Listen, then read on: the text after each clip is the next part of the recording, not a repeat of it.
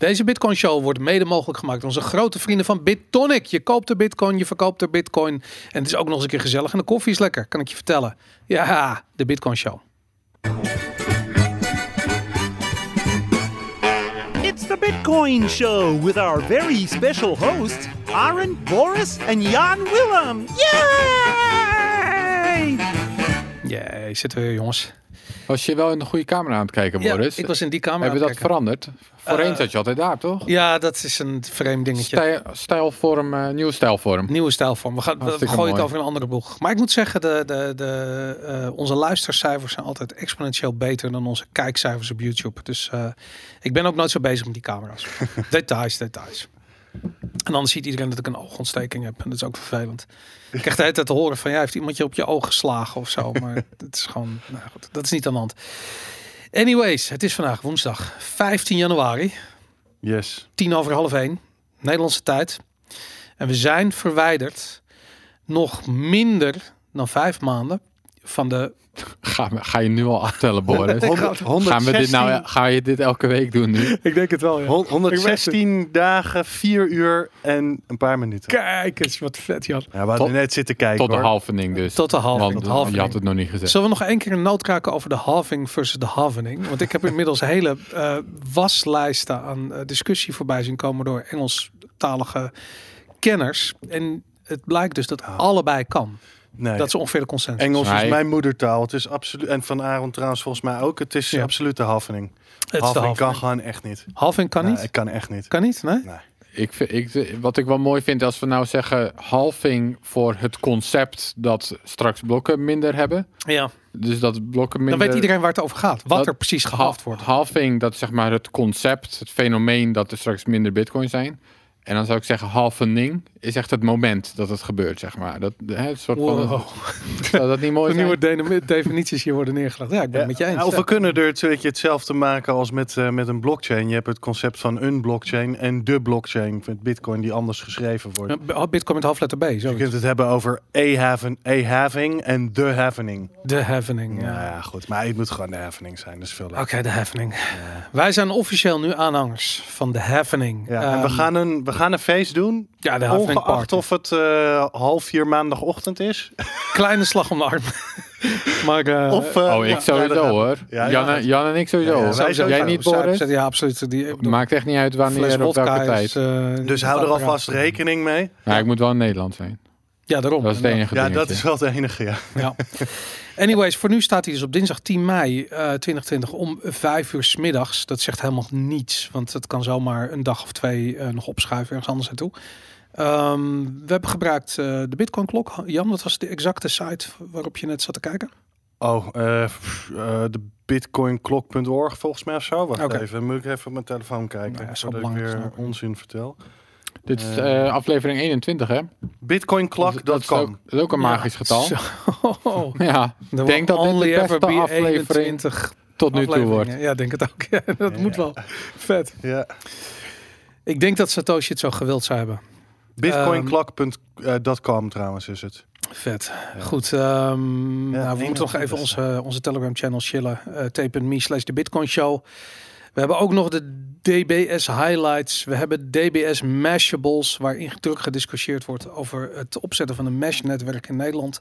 Wat echt best wel interessant is. En als ik het eerlijk mag zeggen, cypherpunk as fuck gewoon. Ja, Ik heb, vet? ik heb de chat niet bijgehouden, maar het zou wel heel vet zijn als we zoiets... Of we, ik heb er helemaal niks aan bijgedragen, maar als zoiets in Nederland kan worden opgezet, dat we gewoon een mesh-netwerk zouden hebben, dat zou echt gaaf zijn, toch? Ik vind, ik vind alles wat met, met, met bitcoin en apparaten te maken, ja, klinkt raar, maar ik vind het fucking vet. Ik vind nodes vet, ik vind miners vet, ik vind, vind mesh network, communicatie devices vind ik gewoon vet. vind ik ook. Het geeft je een soort van, van gevoel van, ja, je hebt het ook echt in handen of zo. Ja. Ja. Maar goed, wil je dus je Cypherpunk eh, credentials items willen halen, begint het dus bij DBS Meshables. Ja. lid van eh, te worden. Maar wel heel, eh, heel gaaf. Ja, er zijn al. eh, er wordt al behoorlijk wat werk ook eh, verricht, naar mijn idee. Van wat ik, ik ben ook niet echt bij betrokken, anders dan dat ik de chat volg. Maar er wordt volgens mij ook al behoorlijk wat werk verricht. Ja. En zo contact opgenomen met open source projecten en dat soort dingen. Dus ja, ik ben heel benieuwd. Het zou wel echt super gaaf zijn als er, Ja. uit dit soort initiatieven eh, gewoon dingen komen, komen rollen. Nou, het is vet, want als de Nederlandse overheid dan gewoon het internet blokkeert, eh, net zoals in Iran, dan hebben we gewoon een alternatief, jongens, in Nederland. Zeker. Nou ja, zelfs, echt- zelfs al denk ik dat die kans vrij klein is in Nederland, is het wel een gave, eh, hoe zeg je dat? Eh, proof of concept, zeg maar. Ik bedoel, Ja, je, je laat zien dat je, al- als het zou lukken, dan laat je zien dat dat gewoon kan in een land. Ik wil Fred Grapperhaus niet moeten hoeven vertrouwen. Nee, ik wil gewoon een backup. Als hij het internet... Ja, ik vraag me af hoe makkelijk dat voor ze zou zijn om in Nederland het internet af te sluiten. Dat, ja, Gewoon, dit- dan moeten die- KPN is toch een koninklijke KPN. Ja. Dan belt Beatrix, die belt op en dan trekken ze de stekker eruit en is het klaar. Dan was het geweest. Dat gaat toch heel makkelijk. Technisch moet dat toch niet zo moeilijk zijn. Die AMSX, daar zetten ze gewoon, eh, ik. trekken ze de stekker eruit. Ja, ik denk niet dat het zo heel makkelijk is, maar het is een, het is een goede, goede vraag. Eh, Ik denk eerlijk het moet gezegd wel dat het mogelijk zijn natuurlijk. Maar puur technisch gezien, hè, ik wil even los van de puur technisch gezien, Ik denk dat het namelijk technisch gezien niet eens zo moeilijk is. Wat is nou heel internet? En het zijn een paar, eh, volgens mij hebben we drie backbone kabels die in Nederland binnenkomen. Ehm, dan heb je natuurlijk het probleem dat al die kabels natuurlijk door heel Europa liggen. Dus ja, liggen Kijk, als je dat, dat zou misschien kunnen, maar dan eh stopt ook alle infrastructuur waarschijnlijk met werken. En ik, weet je Ja. wel, je kunt niet zo heel makkelijk zomaar zonder internet, denk ik, in Nederland. En als Wopke Hoekstra begint te pleiten voor een great firewall in Nederland. Dat zou, dat zou dan moeten geïmplementeerd worden. Maar goed, daar kom je weer om. Dat stelt Ja, weer niks voor. de meeste van die kabel, er zit natuurlijk een groot punt in Amsterdam waar een hele hoop van die kabels AMSX, binnenkomen. Ja, eh, een internet exchange. En er zullen er ongetwijfeld nog een paar in Nederland zijn. Maar ja, inderdaad, als je die uitzet, ja, dan wordt het misschien wel vrij, eh, vrij lastig, denk ik. Eh, Ja. maar Ja, het is wel interessant, maar ik Ja. ben niet echt expert om eh, daar iets over te zeggen. Nou, misschien kunnen we er een Telegram groep voor starten. omdat, eh, omdat, maar of anders doen we dat gewoon in DBS Meshables. Vind ik interessant. of ja. gewoon in de normale Telegram groep. We krijgen het vast wat te horen nu we het erover hebben gehad. Iemand gaat het ja. ons vertellen. Ja, inderdaad. Wie- hoe moeilijk... lieve luisteraars, gezien- ja, als ja. je een internet in Nederland zou willen blokkeren. Hoe moeilijk is dat? Technisch, Technisch gezien. Wat, gezien wat brengt dat met zich mee? Ja. Goed, ik heb dit. Ik heb in navolging van Jan een Raspberry Pi 4 gekocht. En eh, ik was geïnspireerd eh, door je enthousiaste verhalen. en je was een boek aan het schrijven over hoe je dat zelf moet doen. Eh, ik moet je zeggen, ik ga absoluut geen Debian hierop installeren. En lopen klootviolen met, eh, met, met eh, installaties en dat soort dingen. Ik ga ehm OpenNote proberen. Ik heb Raspberry Blitz al eh, geprobeerd. Daar ben ik echt super enthousiast over. Gewoon kant-en-klare image, brandje op je, op je micro SD. En Want Raspblitz is een Bitcoin node, een Lightning node. eh, ja, die twee dingen. Bitcoin- alles en er zit automatisch ook geconfigureerd. Ja, staat gewoon bam in één keer op. RTL op, eh, Tor, eh, dat soort dingen. Ehm, dat is heel erg fijn. Het is gratis. OpenNote doet nog Tor wat zit er ook gelijk bij. Tor zit er ook bij. En OpenNote doet nog wat meer. Die heeft namelijk ook een Block Explorer erbij zitten. Vind ik super cool. Ehm, daarnaast hebben ze een Electrum server erop zitten. Dus dat, eh, ik had zoiets van, ja, dat ben ik ook wel benieuwd. Hoe werkt dat? Eh, is dat leuk? Dus, ehm ja, goed. Ik had, een, eh, ik had deze Raspberry Blitz 4 voor volgens mij 39 dollar ergens vandaan gehaald. En het uh, vennetje erbij, het kastje bijna. Alles bij elkaar nog geen 50 dollar. Ik vind het hartstikke leuk. Ja, nee, deze dingen zijn, eh, zijn super vet. Ja, nee, wat ik zag in onze... eh, ik wekkend ook hoe krachtig ze zijn. Het is echt die Raspberry Blitz, Blitz 4 is echt, zo de Raspberry Pi 4 is echt fantastisch. Ik vind het echt Ja. geniaal. En eh, wat ik ook tof vind is dat er in onze groep druk gediscussieerd wordt over mensen die voor het eerst hun nood gaan opzetten. Ja. En ik heb dat al volgens mij anderhalf jaar geleden heb ik voor het eerst een Lightning Node eh, gedraaid. En toen heb ik daar een tijdje eh, ben ik daarmee bezig geweest. En toen die Raspberry Blitz en dat ging zo goed dat ik zoiets van ja, eigenlijk geen omkijken meer naar. Ehm, ik had een paar problemen ermee. Dat is dat namelijk dat die dingen steeds poorten openzetten. Of je moet poorten openzetten op je router. Of je, je, als je van buiten je eigen lokale netwerk eh, bij, je, ehm, eh, bij, bij, je, bij je server wil. En dat, ehm, dat wil je niet altijd. Want ik zie wel dat die poorten gescand worden. En nou goed, god weet wat dat uiteindelijk weer oplevert. Dus daar heb je helemaal geen zin in. En ik zag dat OpenNote dat allemaal... eh, Maar waarom moet je je poorten openzetten om eh, met je lokale computer bij... Lokaal niet. Maar als jij op je mobiele telefoon bijvoorbeeld Ja, een, eh, dan wel, ja. Ja, wallet dan hebt wel. en die wil je connecten, Ja. ja, dan moet je iets verzinnen. En Zap, tenminste op, Eh, op Android ondersteunt nog geen eh, Tor. Want dat is natuurlijk fan- fantastisch. Als het over Tor gaat, is het allemaal goed. Maar, dat, eh, maar daar zijn we gewoon nog niet helemaal. Dus goed, open note. Ik ga het proberen. En ehm, ik ben ook, ik zal een beetje verslag ervan doen in, ehm, eh, in onze Telegram groep. Omdat ik zag dat daar dus druk eh, gefilosofeerd werd over hoe dat dan te doen. En mensen waren daarmee bezig. Dus leuk. Dat dus. Hartstikke leuk. Gaan we Ja. beginnen met het nieuws? Eh meetup We nog. hebben ook nog stellingen Oh, hier, Moet de Boris. meetup Ah. nog even chillen, toch? De meetup. Ja, Ja. natuurlijk. De meetup. 19 februari. 19 februari. En het gaat de leukste meetup worden tot nu toe. Ja, Denk je niet, ik Arno? Ja? Ja, dat moet wel. Dat moet wel inderdaad. Dat Ja. kan haast niet anders. Daarom, nee, dat is duidelijk. Ja. Eh, goed, zet hem in je agenda. Woensdag 19 februari. Gezelligheid. Bij Blast Alom. Galaxy. Blast Galaxy in Amsterdam. Ehm, onderwerpen. Deze week op nummer 1. ABN, rente naar 0%. Een ehm, spectaculaire rentedaling op alle spaarrekeningen van de ABN van 0,01% naar 0,0%. Ehm ja, het is maar wat, jongens. Ja, Daar ik, gaan we. ik weet het niet eh, hoe het bij jou zit, maar mijn hele beleggingsstrategie is nu één grote puinhoop. ik, eh, ik weet het nu echt niet meer. Ik had die 0,01%, die had ik, daar hou ik echt af. Ik- Daar was jij op aan het rentenieren. Te bloed en te zwaard zal ik die verdedigen, dacht ik. Maar helaas, het is me gewoon ontnomen. Dat, eh, ja. Ik vind, het, eh, ik vind het grote onredelijkheid. Ja. Maar het is wel eh, interessant hè, dat, dat dat toch een psychologisch ding is voor veel mensen. Dat inderdaad van niks naar niks. Ja, En het was al, het kostte al geld om je geld op de bank te hebben. Want je moet sowieso een betaalrekening hebben. Dat kost geld. Dat ga je er vaak van de rente niet uithalen. ja. Eh, inflatie, je geld wordt minder waard. Als je Belasting. genoeg geld hebt, moet je Belasting. er ook nog belasting over betalen. Dus er verandert wezenlijk niet, niet zoveel of niks. Of in ieder geval heel weinig. Ja. Maar toch, psychologisch doet het wel echt iets met mensen. Je ziet dat, dat er veel...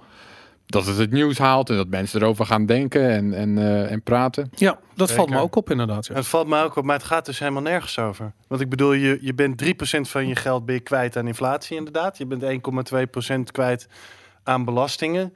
Dus hoe relevant is een shift van 0,01 naar, naar 0? Nou ja, ik denk, Maar ja, dat, goed, ik denk eh, dat het eerlijk gezegd... Ik denk Maar dat dit, psychologisch is het blijkbaar belangrijk. dit is een druppel van 0,01%. En die gaat er emmer doen overlopen. Want ik denk dat mensen zich realiseren van... Ja, wat moet je in godsnaam doen met spaargeld in Nederland?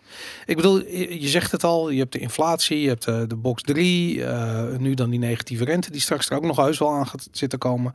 Ehm, Nou, die komt er al Ja, aan hè, bij een grote ABN. bedragen. Ja. ja, vanaf 2,5 Voor meer miljoen. dan 2,5 miljoen. Ja, komt het inderdaad, zag ik. Ja. En dan betaal je een half procent. Een halve procent, min een half procent. Ja. Ja. nou ja, goed. Dus ik bedoel, je zal maar 2,5 en 1, eh 2,5 miljoen en 1 euro eh, op je spaarrekening hebben bij de, bij de eh, eh, ABN AMRO. En ja, daar ga je gewoon. Gaat, dan gaat het dan niet alleen over die 1 euro? Ja, waarschijnlijk wel, ja. ja. Dus die 1 euro moet je dan op een andere spaarrekening zetten. dat, dat is dan wel echt Ja, Anders- die- anders wordt het tokken. Ja, niet betalen natuurlijk.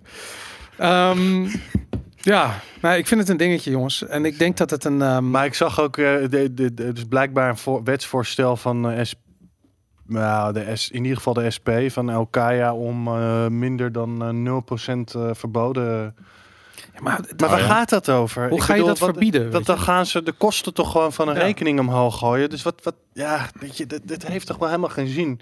Daarom, je kunt dat niet verbieden, weet je. En ik denk ook gewoon van laat die banken lekker een graf graven. Dat is, dat is verder ook helemaal niet Nou zo ja, erg. kijk, weet je, aan de andere kant, ik bedoel, het is ook wel weer zo. Kijk, dit komt om het feit dat de eh, ECB hun rente zo laag zetten. Ja, Ik bedoel, dat is gedeeld, dit is gedeeltelijk de consequentie. En het is natuurlijk gedeeltelijk de consequentie dat eh, eh, de Nederlandse overheid en de DNB eh, competitie in de bankensector tegenhouden. Want dan had je misschien ook meer competitie van kleinere spelers die wel hogere rentes zouden willen, willen aanbieden. Maar goed, Ja. die, dus het is die combinatie van de ECB en competitie wat tegen worden ge- eh, wordt gehouden in die bankensector. Ja. Ehm, dus, maar ja, goed, weet je, je kunt het de ABN AMRO eigenlijk niet echt kwalijk nemen. Ik bedoel, als de ECB... eh, toch hun... doe ik dat wel hoor. Nou ja, maar ja, als de ECB hun doelstellingen zet om die rente maar zo laag mogelijk te houden... en zoveel mogelijk geld in de economie te pompen... ja, dan is dit dus een van de resultaten. Maar wacht even Jan, ze hebben vorig jaar 2,3 miljard euro winst gemaakt. Hun de totaal betaalde eh, rente die zij hebben betaald, die 0,01 procent, eh, gaat over 63 miljard aan spaargeld wat er bij de ABN staat. Dat gaat om 6,9 miljoen. Ik wil, zij willen niet 6,9 miljoen uitgeven aan klantvriendelijkheid. Om, om, het, om, om die kerst nog op de taart op te Ja. poetsen. Om Nee, dat te is- doen alsof het allemaal dat niet is, een dat is dan is. ook weer zo. Maar dan zou ik zeggen van als je klant bent bij de ABN AMRO en je denkt dat, ga dan een alternatief zoeken. Dat is dus het hele ding. Ja, En maar dat dat, is het is hele dus probleem. inderdaad het ding. En Ja, dan dus, kom je dus dan, bij de dus dan ECB. zijn jullie het met elkaar eens. Het ligt Ja. niet zozeer aan de ABN. Het ligt eraan dat er geen ruimte is voor competitie. Ja, maar toch ligt het wel aan ABN. Want dat staat hier namelijk. ABN doet zijn rente. Ze en maken gewoon misbruik van hun mis- monopoliepositie. Wat je kunt, en dat kun je wel de ABN AMRO, maar of dat nou Standard Oil is of de ABN AMRO of Google. Als jij ze een monopoliepositie in de hand werkt, dan gaan ze daar misbruik van maken. Ja. En dan, ja, en dan kunnen we wel de ABN AMRO op een morele plicht gaan aanspreken. Maar dat, ja, dat zijn natuurlijk loze, Ja. loze woorden naar mijn idee. Hey, en betekent dit automatisch, kijk, jij bent echt een bankenkenner en ik, het is een beetje, een, een- ik weet het antwoord wel, maar ik wil het gewoon van jou horen. Betekent het ook dat ik naar de ABN kan gaan en een, een negatieve rente op mijn lening kan afsluiten? Een, een lening kan afsluiten met een, of een hypotheek met een negatieve rente? Nee, dat betekent dat vooralsnog eh Wanneer, niet... wanneer gaat dat gebeuren? Dat- nou, dat gebeurt dus op sommige Ja, plekken in al. Denemarken Denemarken, in ja. Denemarken bij Danske Bank zijn er inderdaad sommige hypotheekleningen waar je dan een negatieve rente op krijgt. Als dat, eh, ja. als maar daar dat- ben ik dan opeens wel weer voorstander Ja, van. daar ben ik ook wel voorstander van. Ja, ja. Dat is heel dubbel ben ik toch daarin, merk ik.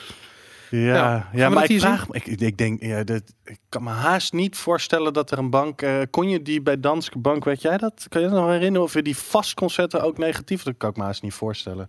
Weet ik niet. Maakt me niet Dat uit. zijn wel heel. Ik hoef eh, hem niet bizar vast te zetten, want ik weet 100% zeker dat dit nooit meer gaat veranderen. dit, eh, deze, deze weg zijn we ingeslagen en daar gaan we nooit meer uit terugkeren. Ik denk dat op een gegeven moment die rente heel snel en heel hard omhoog gaat schieten. Wanneer weet ik niet, maar op een gegeven moment gaat, dat, eh, Oh ja? gaat het niet meer stand houden. Gaat die rente op, wat voor wijze dan ook, naar mijn idee, omhoog schieten. Als, als BV Nederland massaal failliet gaat en eh, we hebben gigantische deflatie en al die, die, die openstaande leningen die worden... eh, Op een of andere manier gaat. Ik bedoel, je ziet het nu al in die repo markets dat op een gegeven moment een bank, wat waarschijnlijk Deutsche Bank is, 9, komma nog wat procent wil eh, betalen voor, voor, voor leningen. ja. Heb je dat bericht gezien dat dat uiteindelijk bij de hedge funds vandaan kwam? Oh, is dat zo? Dat is bekend geworden, ja. Dat die, Oh, die, die, die zogenaamde brokers, die goedgekeurde brokers, die van de eh, New York Fed, dus die, die fondsen mogen ehm, aanspreken, Ja. die doen dat in opdracht van eh, eh, enkele grote hedge funds.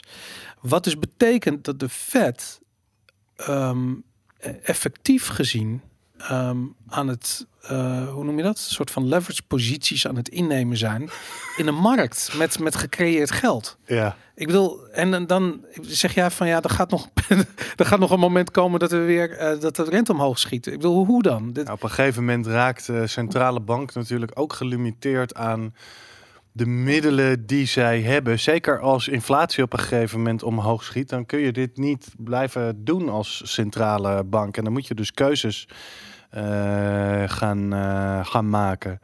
Ehm, en ik denk dat wij er. Nou ja, goed, er is natuurlijk het argument van verborgen inflatie, wat ik, waar ik, wat ik gedeeltelijk eh, denk dat dat eh, inderdaad eh, klopt. Mhm. Maar het is natuurlijk ook zo dat. Ja, we hebben toch eigenlijk niet de inflatie gezien die je met dit soort beleid misschien wel zou eh, verwachten. Nogmaals, even huizenprijzen en dat soort dingen even terzijde.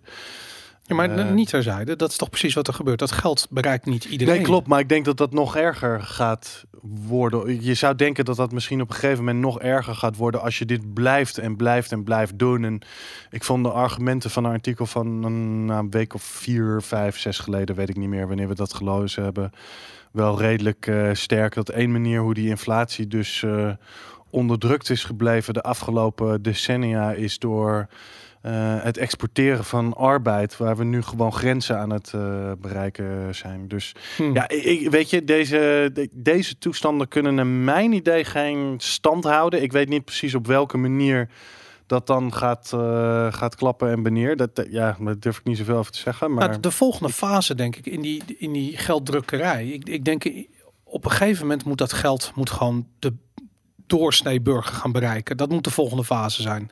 Eh, ik denk dat er weinig vastgoed zometeen meer te koop is. Eh, de, eh, de bubbel van de, van de beurzen gaat zo'n belachelijke vormen aannemen dat iedereen zoiets heeft van ja, maar dat, dat kan nu echt niet meer. En dan moeten ze toch dat geld bij blijven drukken.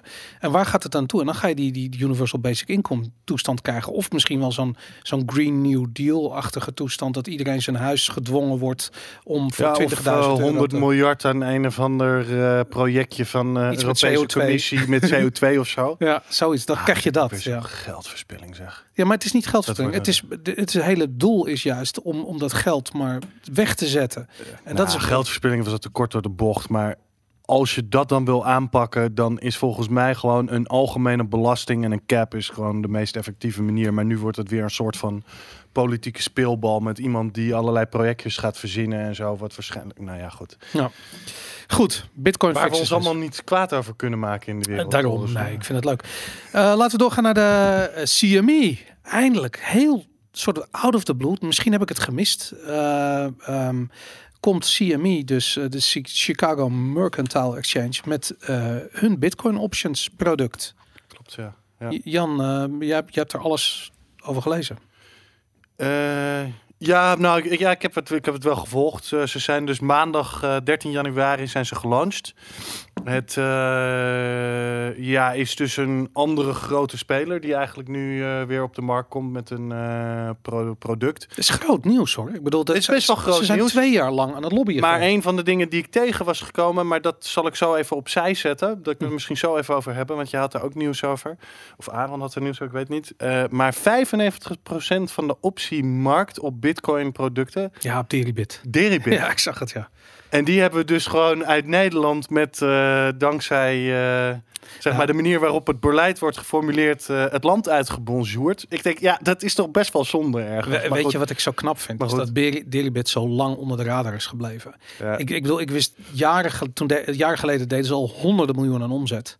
En eh, dat hebben de gebroeders Jansen echt fantastisch opgezet. En eh, ze praten er met niemand over. Ja, En iedereen wist wel dat Deribit groot was, maar de helft van de gebruikers wist niet dat het in Nederland dus als je alle crypto, als je alle native exchanges eh, hebt, dus Bitfinex, weet ik Mhm. veel waar je dit soort, waar je opties hebt. Ik weet niet waar je allemaal opties hebt. Ik ben geen trader, maar en alle, hè, de CME en en Bakt en dat soort dingen hebben ze toch steeds 35%. Dat is echt heel is veel. gigantisch. Ja, Zij doen dat- honderden miljoenen. Is- Maar goed, daar gaan we het straks over Maar goed, ik zal even kort samenvatten. Ja. Eh, het zijn opties op futures. Dus je kunt opties hebben zoals bijvoorbeeld bij Bakt eh, op eh, Bitcoin in cash gesetteld. Maar dit zijn niet opties op Bitcoin. Het zijn opties op Bitcoin futures. Dus je kunt, hè, je spreekt een, eh, nou ja, je hebt dan een, ik weet niet of opties hier eens uit heb gelegd. Misschien even kort handig om daar iets over te zeggen. Dus een optie, eh, als ik een optiecontract afsluit, dan kan ik bijvoorbeeld een call optie hebben om op eh, een bepaalde datum, eh, bijvoorbeeld eh, bitcoins voor 100 dollar per stuk te kopen of zoiets. Of ik kan een put optie hebben om bijvoorbeeld 100 dollar een, of eh, 100, eh, sorry, wat zeg ik nou? Om bitcoins een bitcoin voor 100 dollar te verkopen. Ja. Je hebt dan een Europese stijl, dat zijn die CME-opties hier, dat dat alleen op de datum zelf kan, dat je die optie doet. Je hebt ook nog Amerikaanse stijl opties, waarbij je op ieder punt tot en met de datum van het verloop van dat contract eh, iets eh, kunt doen. Nou, deze opties zijn dus in eh, Europese, Europese stijl. Ik heb even, want dat wist ik niet. Ik heb geprobeerd op te zoeken wat nou ja, de voordelen zijn of wat de redenen zijn om die opties op Bitcoin futures te doen in plaats van Bitcoin zelf. Het enige wat ik kon vinden in het algemeen is dat je hogere marges blijkbaar kunt realiseren met, Bitcoin, of met opties op futures in het algemeen. Hoezo kun je hogere Ja, marges? dat weet ik niet. Dat, ik zag dat alleen staan en ik snapte dat niet helemaal. En ik weet ook niet of dat hier toevallig voor dit eh, op, opgaat. Dus als iemand thuis daar wat meer over snapt, dan zou ik daar heel benieuwd naar zijn. Wat nou precies ja, de voordelen daarvan kunnen zijn. Ja. Volume trouwens was spectaculair hoog. Ik had hier even bijgepakt. Dat was op maandag 275 bitcoin of 2,2 eh 2,1 miljoen. Het volume op de BACT-opties sinds 9 december, die toen gelanceerd zijn in Singapore. Ja. eh, dat totale volume, dus alle dagen bij elkaar opgeteld, eh, was nu rond de miljoen. Dus BACT heeft in één dag al twee keer zoveel gedaan. Of sorry, CME. CME heeft al één dag al twee keer zoveel gedaan als BACT in ongeveer twee maanden. Maar in Singapore. In maand tijd. In Ja, Singapore. Dat is natuurlijk wel een andere markt. Maar toch inderdaad, het is opvallend Ja. dat het zo eh, goed gelopen heeft. Volgens mij... Maar had CME nou niet al een of ander Bitcoin product Ja, ook? dus die hebben al monthly futures, cash settled futures hebben ze al monthly. En dat, Oké. eh, en dat doet 90 miljoen, toch, las ik. Nee, nee, nee, nee. Die, eh, dat loopt volgens mij sinds 2017. En ze hadden, tenminste toen we daar in de show een maand of twee geleden over hadden, hadden zij een ehm, grootste dagvolume volgens mij in mei van 2019 al gehad. En dat draait echt wel gigantische volumes. Er zit ook wel een behoorlijke Ja. groei in. Ik durf nu even niet zeggen wat precies de volumes zijn, maar het zijn wel hoge bedragen. Ja. Ja. Ja, wat opvallend is, is dat het eh, ehm, allemaal zo snel achter elkaar komt. Eh, dit zijn institutionele partijen. Dat betekent dat ook pensioenfondsen eh, allemaal goedkeuring hebben om daarop te gaan handelen. Mhm. Ehm, dat is voor de halving, halvening, sorry jongens, eh, is, is dat best wel, eh, ehm, best wel een dingetje. Weet je, dat het opeens zomaar, we horen al jaren die verhalen van ja, de, de herd is coming en weet ik veel, dat soort lege termen. En nu opeens zie je gewoon van, hey, de, de Nee, institutionele wel partij. eh, Hey, intensiever. Ja, nou Aaron, ik ben benieuwd. Je hebt het al een keertje eerder uh, uh, uitgelegd. Maar ehm, vertel me nog een keer hoe jij ziet wat, voor, wat het effect hiervan op, prijs, op de prijs van Bitcoin gaat zijn. Heb ik dat uitgelegd? Ja, je zei over hoe, je, hoe mensen gaan, ehm, eh, gaan uh, hoe, hoe, je, eh, arbitrage gaan doen tussen Bitcoin en de futures van Bitcoin. Oh god. Ja, dat, en het ging om cash settled futures inderdaad. Ja. Ehm, Ja, het idee Dus was eigenlijk dat jij zei van ja, er, is ga, er gaat geen. het idee voor de critici die zeggen eigenlijk van ja, dit is cash settled, dus het gaat geen invloed hebben op de prijs van Bitcoin. Ja, dus het idee is dat je op een cash settled futures markt krijg je bijvoorbeeld één persoon die gaat wedden dat de prijs omhoog gaat. Ja, En dan kan iemand anders daar dus tegeno- tegenover gaan wedden. En dat is eigenlijk die die er to- tegenover gaat zitten, die doet aan arbitrage. Dus die neemt het tegenovergestelde van die weddenschap. Ja. Dus die wet dat de prijs omlaag gaat. Maar ondertussen, om het risico te dekken, koopt hij dan daadwerkelijk bitcoin. Dus als de prijs toch omhoog gaat, dan wordt het daarmee, maakt hij geen verlies. ja, En dus er zit een beetje spread tussen die twee, waardoor uiteindelijk, doordat op die cash-settled markt iemand wet dat de prijs omhoog gaat, gaat door arbitrage de prijs daadwerkelijk omhoog op de echte markt. Nou wordt vaak gezegd dat dit bijvoorbeeld een fantastisch product is voor miners. Dus stel je voor dat je gigantische miningparken hebt en je mined duizenden bitcoins eh, per jaar, ik zeg maar wat. Ehm, en je wilt het risico van die prijs wil je afdekken. Dan ga je dus eigenlijk short eh, in, je, eh, in, in de future markt, eh, terwijl je de bitcoin zelf hodelt. Dat is nou een goed voorbeeld van waar die arbitrage niet optreedt, omdat die bitcoins worden gemined, die worden niet gekocht. Wacht, ja, ik weet niet of ik je volg, maar ik zou denken dat dit soort markten voor miners, dat betekent gewoon dat ze op een bepaald punt in de toekomst bitcoin kunnen verkopen voor een bepaalde prijs, Ja. waardoor ze dus geen risico, geen koersrisico lopen, want ze weten hoeveel het hun kost om een bitcoin te minen. Dus als ze weten, oké, ik kan sowieso die bitcoin na, over zes maanden verkopen voor 9000 dollar en het kost me 8000 dollar om er een Ja. te minen, dan kunnen ze dus heel veilig minen, t- want ze moeten van tevoren investeren in al die hardware en eh, Ja. eh, energiecontracten.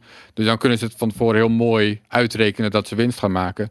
Terwijl anders moeten ze het risico lopen dat ze al die investeringen maken en dan de koers in elkaar zakt en dan failliet gaan. Wat we bij Bitmain Maar- exact zo gezien hebben, inderdaad. Maar wat miners doen inderdaad zou je geen arbitrage kunnen noemen. Dus arbitrage gaat echt om traders die gebruik maken van discrepanties in prijzen. En een meest simpele kan zijn bijvoorbeeld dat eh, ze toegang hebben tot een exchange in eh, Korea en een exchange in Nederland waar de prijzen uiteenlopen.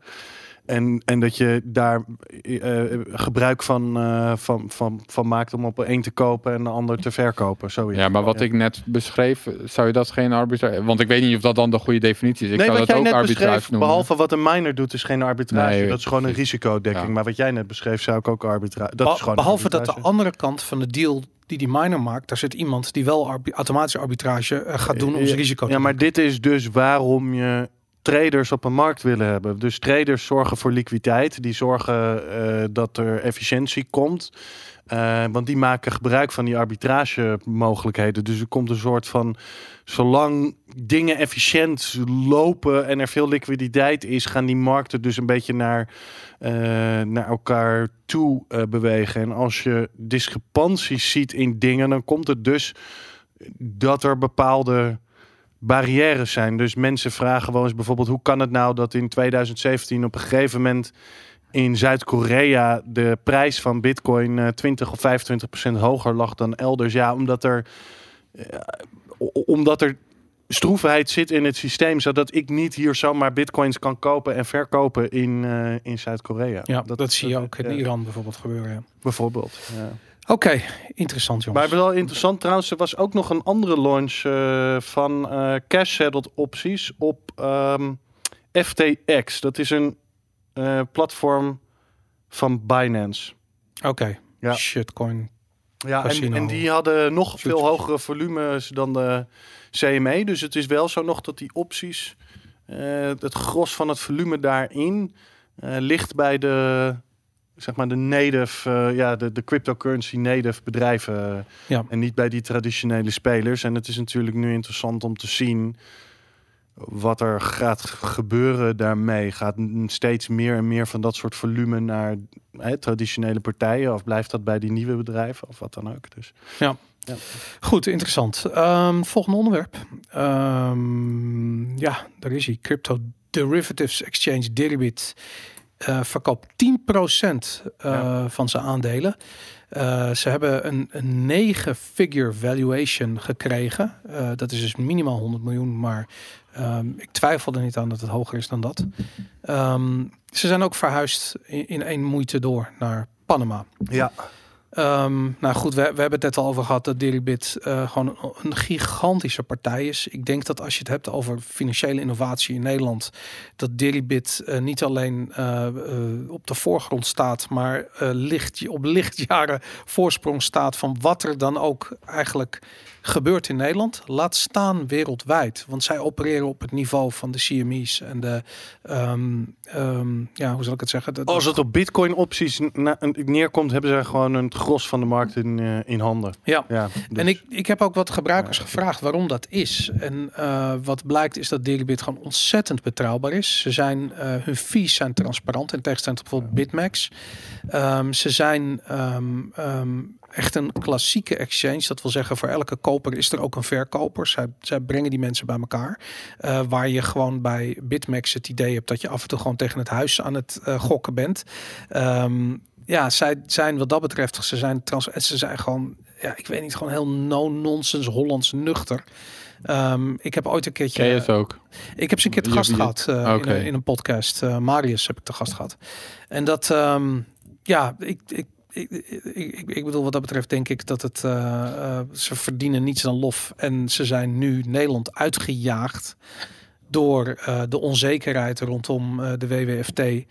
Ehm, ja. Kijk, er zijn, ze zijn, eh, er zijn er nu vijf. Vijf Nederlandse bedrijven zijn weg. Ja, er was deze week ook eh, van die? Garden. Bear, Bear- nee, Bear, Bear Castles heet ja. geloof ik. Die had een soort van bedrijfje met ansichtkaarten, waar je mensen ansichtkaarten met een klein beetje bitcoin eh, Ja. kon sturen. Kijk, dat is vervelend, maar Deribit, eh, dat is meer dan vervelend. Deribit eh, is een industrie in zichzelf. En dat, Nou, je ziet een splitsing. Wat je ziet is, je ziet de grote bedrijven die denken, nou, see you later, we gaan naar een andere jurisdiction. Ja. En de kleine bedrijven die doen gewoon hun deuren dicht. En ja, weet je, dat, ja, ansichtkaarten met bitcoin, ja, vind ik een leuk idee. En eh, weet je, het moet niet zo zijn, eh, ja, weet je, voor hem was het dan een beetje een sidekick. En eh, nou ja, goed, ik vind gewoon dat we in een land moeten wonen waar mensen gewoon een, een, een sidekick kunnen doen zonder al te veel onzekerheden en moeilijkheden. Ja, en dat wordt dus blijkbaar niet geboden. Hij had een, ook een eh, statement geschreven eh, over waarom die, eh, die keuze heeft gemaakt, met een uitleg daarover. Eh, het zou misschien eens goed zijn als eh, bij het ministerie of de DNB dit soort eh, reacties zouden lezen. Of in de Tweede en Eerste Kamer. Dat zullen ze ongetwijfeld Ze waarschijnlijk niet wel. doen. Zullen, ja, nou ja, ik ben er inmiddels behoorlijk sceptisch over. Nou, Ehm, onze, onze grote vriend Mahir maar goed. Kaya reageerde en die zei Die wel, van, ik ja. ben dan wel benieuwd wat dan die draconische maatregelen zijn van de overheid. Nou ja, goed. Daar heb ik dus nu naar de reactie, naar de statement van, van Bear, het was geloof ik, zo heet hij geloof ik. Die eh, heb ik eh, dus wel, eh, heb ik dat dus eventjes aan hier Okaya. Nou, hier een uitleg van iemand waarom ze die keuze maken. Maar ik had geen reactie nog gehad van mij hier. Maar ik weet, ik weet Maar goed. ja. Weet je, ook zo'n, ja, zo'n, een, een klein ideetje, een sidekick. Eh, sowieso moeten mensen het recht hebben om dat te kunnen doen, vind ik. Dat is één. Maar twee, je weet nooit wat zoiets kan worden. Misschien, eh, ja, hij zei het was niet mijn ambitie om de hallmark eh, van Nederland te worden, van de wereld te worden op crypto gebied. Maar misschien had dat zomaar gekund, je weet het niet. Maar kijk, ik, ik begrijp als je een eenmanszaak bent en je hebt gewoon een leuk idee dat je echt geen zin hebt in het gesodemieter met die regelgeving. Dat begrijp ik heel goed. Maar Deribit, een bedrijf met een waardering van negen cijfers, heb ik zoiets van, die kunnen toch wel eh, één of twee mensen in dienst nemen om zichzelf door die WWFT heen te loodsen. En dan kiezen ze voor om dat niet te doen. En dat is interessant, want ik had namelijk ook die reactie. eh, ik had ze getagd in de reactie van Meir Okaya. En daar hebben ze niet op gereageerd. En ik snap dat. Want waarom ze namelijk dit niet aangaan, is omdat het, het zijn bitcoiners. Zij, het zit in het DNA van bitcoiners dat je gewoon geen zin hebt om te opereren onder een soort van autoritair systeem waarbij alle gebruikers volledig gedoxt moeten worden, eh, waarbij geen eh, eh, wat eigenlijk niet gebouwd is op de fundamentele van van of de, op de fundamenten van Compromissen moet Bitcoin. maken over privacy, over veiligheid. En om gewoon het recht om met elkaar financiële transacties aan te gaan zonder dat de overheid zich daarmee bemoeit. En ik denk, en ze hebben er niet op gereageerd, want ik snap dat, want dat is een hele fundamentele discussie waar Nederland niet klaar voor is. En, dat, eh, en zij hebben gewoon zoiets van, weet je wat jullie lekker gaan doen met je WWFT? Latertje. We gaan Ja. ons negen eh, figure evaluated company gewoon lekker naar Panama verhuizen. Bekijk het lekker. En gelijk hebben ze in mijn ogen. En het kan ook gewoon. Ja. Ik bedoel, dat is, eh, dat is dus wel een beetje eh, de, tot, de, de verwaarwording van de cyberpunk dream, Ja. zeg maar. Dat, dat als ergens de, de wetten, de regels te vervelend worden, dan ga je toch ergens, dan zet je je bedrijf toch ergens anders op. Ja. Of dan ga je ergens anders wonen. En dat in een wereld eh, waarin de economie steeds verder naar het internet verplaatst, kan het ook steeds makkelijker. Ja. Dus dan krijgen staten steeds minder grip op. Indi- individuen gaan Ja. straks ook doen. Daar hoor je dan nog niks van. Je hoort nog niet dat, weet ik het, eh, eh, Harry en Meghan naar een eh, soort van eh, eh, libertarisch walhalla verhuizen. Maar ergens heb je wel zoiets van, ja, bij bedrijven die zijn wat transparant. Dus daar kun je dat dan zien gebeuren. Maar dat gebeurt bij mensen ook wel hoor. Dat, eh, Ik ga even naar de wc. ja, Ja, doe dat. Dan gaan wij door met het, met het volgende punt. Ehm, eh, Bitcoin eh, in retrospectief. Een, ehm, een verhaal wat eh, geschreven is door Rio Butoria. Ik denk dat jij ermee kwam, Jan, of niet? Of was dat Ja, ik kom altijd met dat soort vage Ja. verhalen, joh. Dat ben ik altijd. Nee, nou, ik had dit er, we hoeven hier niet, denk ik, heel uitgebreid te bespreken. Ik had het er meer ingezet, omdat ik eh, denk dat het misschien wel leuk is eh, voor... ehm, eh, ik ben net trouwens wel benieuwd naar hoeveel mensen thuis ook echt onze lijst met eh, show notes gebruiken om eh, zeg maar hun. kijk, je wordt natuurlijk zoveel artikelen op je afgevuurd. Ja. Ehm, maar goed, er zijn in ieder geval een, een aantal mensen die mij hebben verteld dat ze ook veel, van die artikelen wel nalezen. Dit is misschien eentje die vooral leuk is om na te lezen. Maar wat ik er goed aan vond, het is Ria Butoria is de hoofdonderzoek bij Fidelity Digital Assets. En zij heeft eigenlijk een, ja, een soort van eh, verzameling over wat zij ziet eh, aan discussiepunten en wat zij ziet eh, over Bitcoin in 2019 Mhm. en hoe het jaar gegaan is en waar het naartoe gaat. En ja, weet je, dit is een van de weinige dingen uit de traditionele financiële sector die ik lees waar ik denk van, hey, deze mensen lijken het wel redelijk goed allemaal te snappen. En het was ook een hele mooie samenvatting. Het was, we hebben vorige week Aaron samenvatting. Dat was echt puur op technische vooruitzichten. Dit was meer een beetje gewoon Bitcoin als ecosysteem. Ja. Ik zal even misschien gewoon kort een paar van de dingen opnoemen waar ze het over had. En dan een paar punten die ik zelf interessant vind. Ze had het over hè, de groei van derivaten, gereguleerde derivaten. Nou, daar hebben we het net over Maar gehad. exponentiële groei, hè? Want ik bedoel, de, eh, Best wel hard. Ja. begin Ja. 2018 was er nagenoeg nog niks. Één Ja. twee partijen die Klopt. deden. En nu zien we de, de, de ene, het ene product naar het andere wordt Ja, en je hebt bijvoorbeeld Eris X had je bijvoorbeeld ook nog futures in december. Daar had het ook nog niet over gehad. Dus, en GSR schijnt met eh, en weet ik veel wat allemaal te komen. Nou, ze had het over het volume op GBTC, Cash App. eh, ze had het over mining, dus hash rate all-time high. Heel veel nieuwe investeringen in mining eh, ook. Dus eh, bijvoorbeeld in Canaan eh 29 miljoen. Eh, heel veel in eh, plants in Texas. Dus Bitmain een plant. eh, Layer One, Crusoe Energy. Groeiende adressen, groeiende zegwettransacties. Zo goed zat een hele hoop dingen bij elkaar. En over het algemeen zag dat er wel redelijk positief uit voor Bitcoin. Ik vond het gewoon een goed verhaal. Er stonden een paar dingen in die misschien wel interessant zijn om even specifiek te benoemen. Ik vind die het ik ook niet wist. interessant. Maar ja, Dit is het eerste. Er is een onderzoek geweest van Charles Schwab. Charles Schwab is een broker in Amerika eh, voor, eh, ja, eh, hoe heet het? Equity accounts en voor pension accounts en dat soort dingen. Mhm. En die hadden een rapport geschreven. En als je het hebt over self-directed brokerage accounts, dus brokerage accounts, zeg maar van mensen zelf, waar ze zelf beslissingen nemen en niet door fondsen beheerd of zo, dat soort zaken. Mhm. Dan was GBTC de fifth largest holding onder Generation Xers. ja? Ja, dus ik zou, dit verbaasde mij, eh, verbaasde mij, eh, verbaasde mij echt. Oh, sorry, millennials, niet Generation X, ik was millennials. zeggen, ja. die al zoveel geld? Millennials. Ehm, de Grayscale Bitcoin Trust, dus dat is van de winkel vast. Ik ben even niet zeker hoe je dat. Wat voor het is een ja het is een, een eh, ik weet even niet wat de specifieke naming voor het product is, maar het, ja het is een trust volgens ja volgens mij heet het ook zo het product. Waar je dus eigenlijk wat het is, is ehm, zij houden bitcoins voor je vast. En één op één worden daar certificaten voor eh, uitgebracht. En die kun je kopen. Dat is eigenlijk hoe het werkt, zodat je zelf de bitcoin niet vast hoeft te houden. En dan heb je een kleine fee, zeg maar, om dat eh, te managen. En sowieso zijn de prijzen van die eh, Grayscale Bitcoin Trust, van die certificaten, vaak veel hoger dan bitcoin zelf kopen.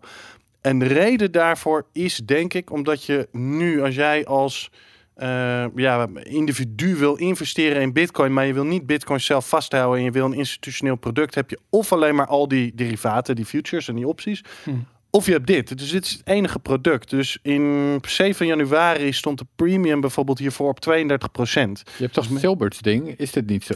dit is Silbert's ding, Oh, ja. oh, want jij zei winkelvast. eh, is, nee, dit is dan Silbert's ding. Dus wat is winkelvast dan? Die zijn met een ETF bezig, maar die is er nog niet. Maar die is er nog niet. Oké, dus ja, en is, ze hebben die eh, exchange natuurlijk. Hoe heet dus die? dit is eh, Genesis. Gemini. hoe heet hij nou? Eh, Gary Silbert? Barry. Ba- Bar- Barry Barry Silbert. Sil- Ja, Barry Silbert. ja, ja. Maar goed, dus toen stond dus de eerste bij millennials eh, in hun portfolio's was Amazon, dan Apple, dan Tesla, dan Facebook en dan Grayscale Bitcoin Trust op 1,84 procent. Ik vind Maar het je zou denken dat juist millennials wel gewoon een hardware wallet moeten kunnen managen, toch?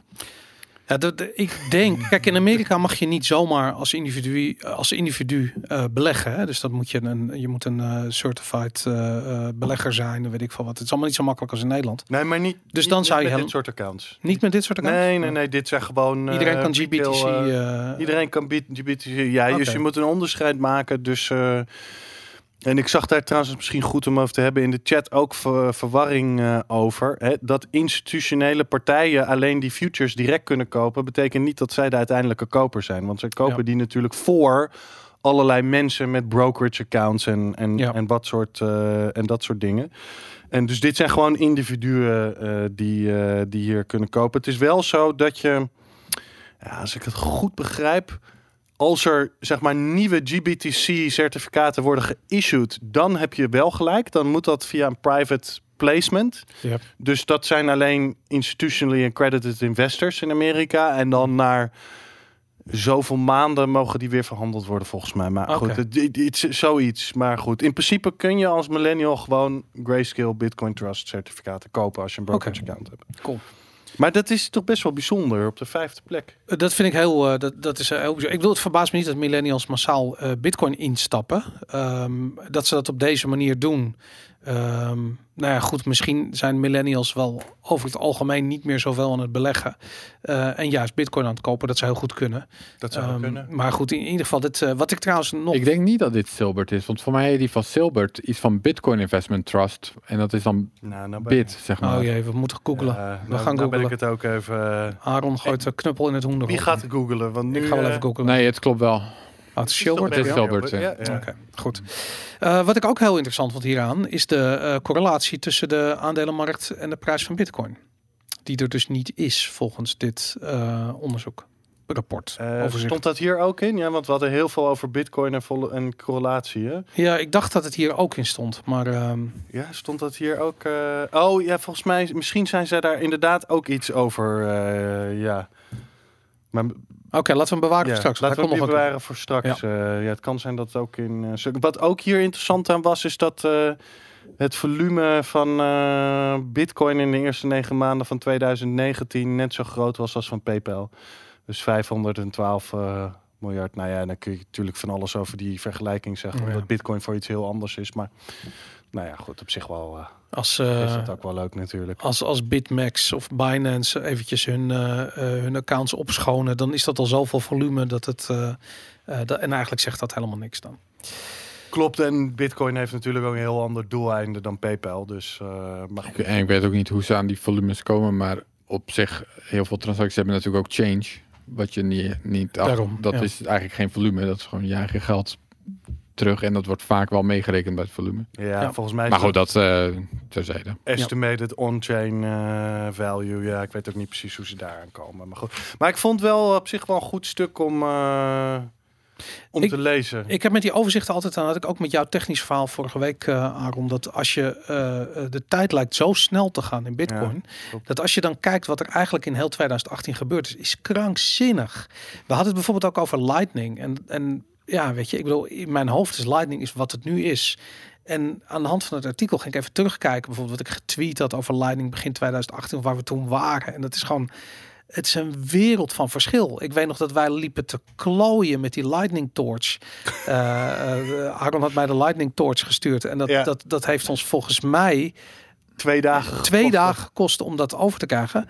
En dat, dat, ja, weet je. Maar dat, dat was nog 2019. Is dat twee, Want jij hebt het over oh, so- sorry, 2018. ik, eh, 2019 bedoel ik. Sorry, ja. Ik, We zitten nu in 2020. ja, het is ook Ja. lastig inderdaad. Dat- Ja, het is, dat inderdaad, is, ja. ja, 2019. Dat was 2019 inderdaad. Ja, maar da- daar is dus heel veel gebeurd. En dat, eh, Ja, dat gaat best wel snel lijkt het, ja. Ja, en dan hier dus ook, hier zie je de financiële kant ervan. En eh, ik ben daar over het algemeen iets minder mee bezig. En daarom is het grappig om te zien, weet je, dat je opeens al die institutionele partijen inderdaad ziet komen. En ook op, op wat een timing, weet je, de bodem van de markt zijn ze begonnen in te stromen. Eh, Bitcoin was begin 2019 was eh 3700 dollar of zoiets. Ja, dat is gewoon, ik bedoel, daar- daar lach je nu om, weet je. Ik lachte er toen ook om, maar nu ook, weet je. En dan kan de efficient market hypo...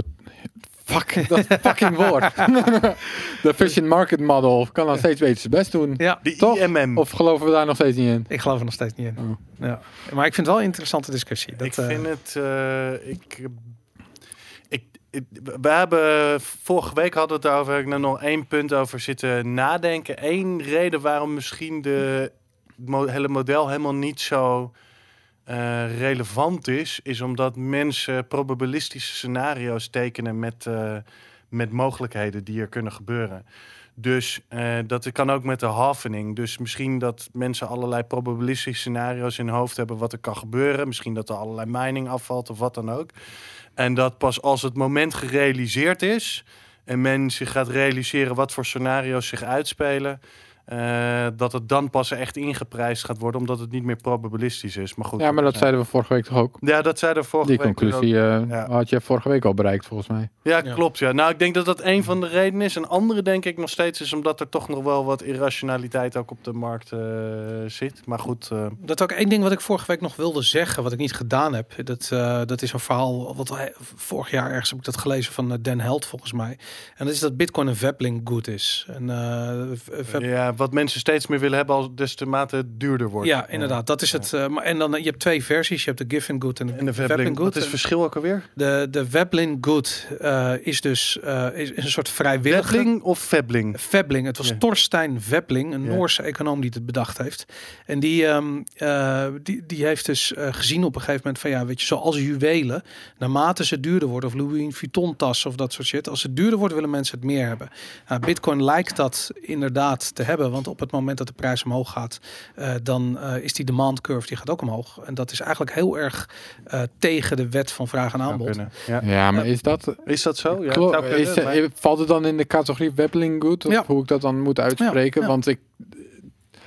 Voor tassen waar je het over had, diamanten, snap ik het wel. Maar het lijkt me dat bij Bitcoin gaat het gewoon om het feit dat de prijs aan het stijgen is. Niet dat de prijs hoog is. Ja, maar het maakt niet Dus uit bij die tassen maakt het uit dat de prijs hoog is. Terwijl bij Bitcoin gaat het om de beweging omhoog. Maar waar dat- mensen aan mee willen doen. Dat is waarom mensen moeite hadden om dit als Webling Good te, te, eh, te betitelen. Omdat ze zoiets hadden van ja, maar die, ehm, die demand is niet gebaseerd op de prijs. En eigenlijk is dat wel zo. Want het is die paniek, die FOMO die optreedt. Ja, dat wel. Maar is dat hetzelfde als Webbling? Ja, dat is wat anders dan Ja. Nou ja, Kijk, goed. of, of de prijs van Bitcoin van 1 naar 2 euro gaat, of van 1000 naar 2000, dat maakt niet uit. Je investering verdubbelt, zeg maar. Dat, dus die prijs, het gaat om de movement. Nou, je hebt dus nog een good, de Giffen Good. Eh, en die heeft dus eh, niet dat vrijwillige karakter. Maar om je voorbeeld te geven, dat zijn bijvoorbeeld tweede klas eh, eh, vliegtuigtickets. Dus om je een voorbeeld te geven, je hebt een bepaald reisbudget ja, ja, per ja. jaar. Eh, je vliegt wel eens eerste klas, omdat dat kan van het budget. Op een gegeven moment, als de prijzen omhoog gaan, eh, dan neemt de vraag naar tweede klas kaartjes toe, omdat je de eerste klas kaartjes niet meer kunt betalen. En dus daar zit niet dat vrijwillige karakter in, wat die Webling Good wel heeft. En je zou ook kunnen zeggen van ja, misschien is Bitcoin een given good.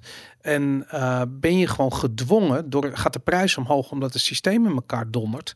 En ben je gewoon gedwongen om, die, eh, om in Bitcoin te stappen. Omdat je bijvoorbeeld in Venezuela of in Iran woont en je hebt geen plek om naartoe te vluchten met je kapitaal. Ja, oké. Dus je zou één, Bitcoin is een Vebling good, omdat des te... Ja, weet je, dan zou het een soort van eh, sociale status of zoiets moeten zijn. Van iedereen op het schoolplein heeft Bitcoin en ik heb geen Bitcoin en ik moet nu Bitcoin hebben, Ja. want ik wil erbij horen. Net zoals dat ik Nikes wil hebben of zo. Ja. Dat vind ik niet, dat weet ik niet of ik dat heel plausibel vind. En met een given good zou het idee zijn van...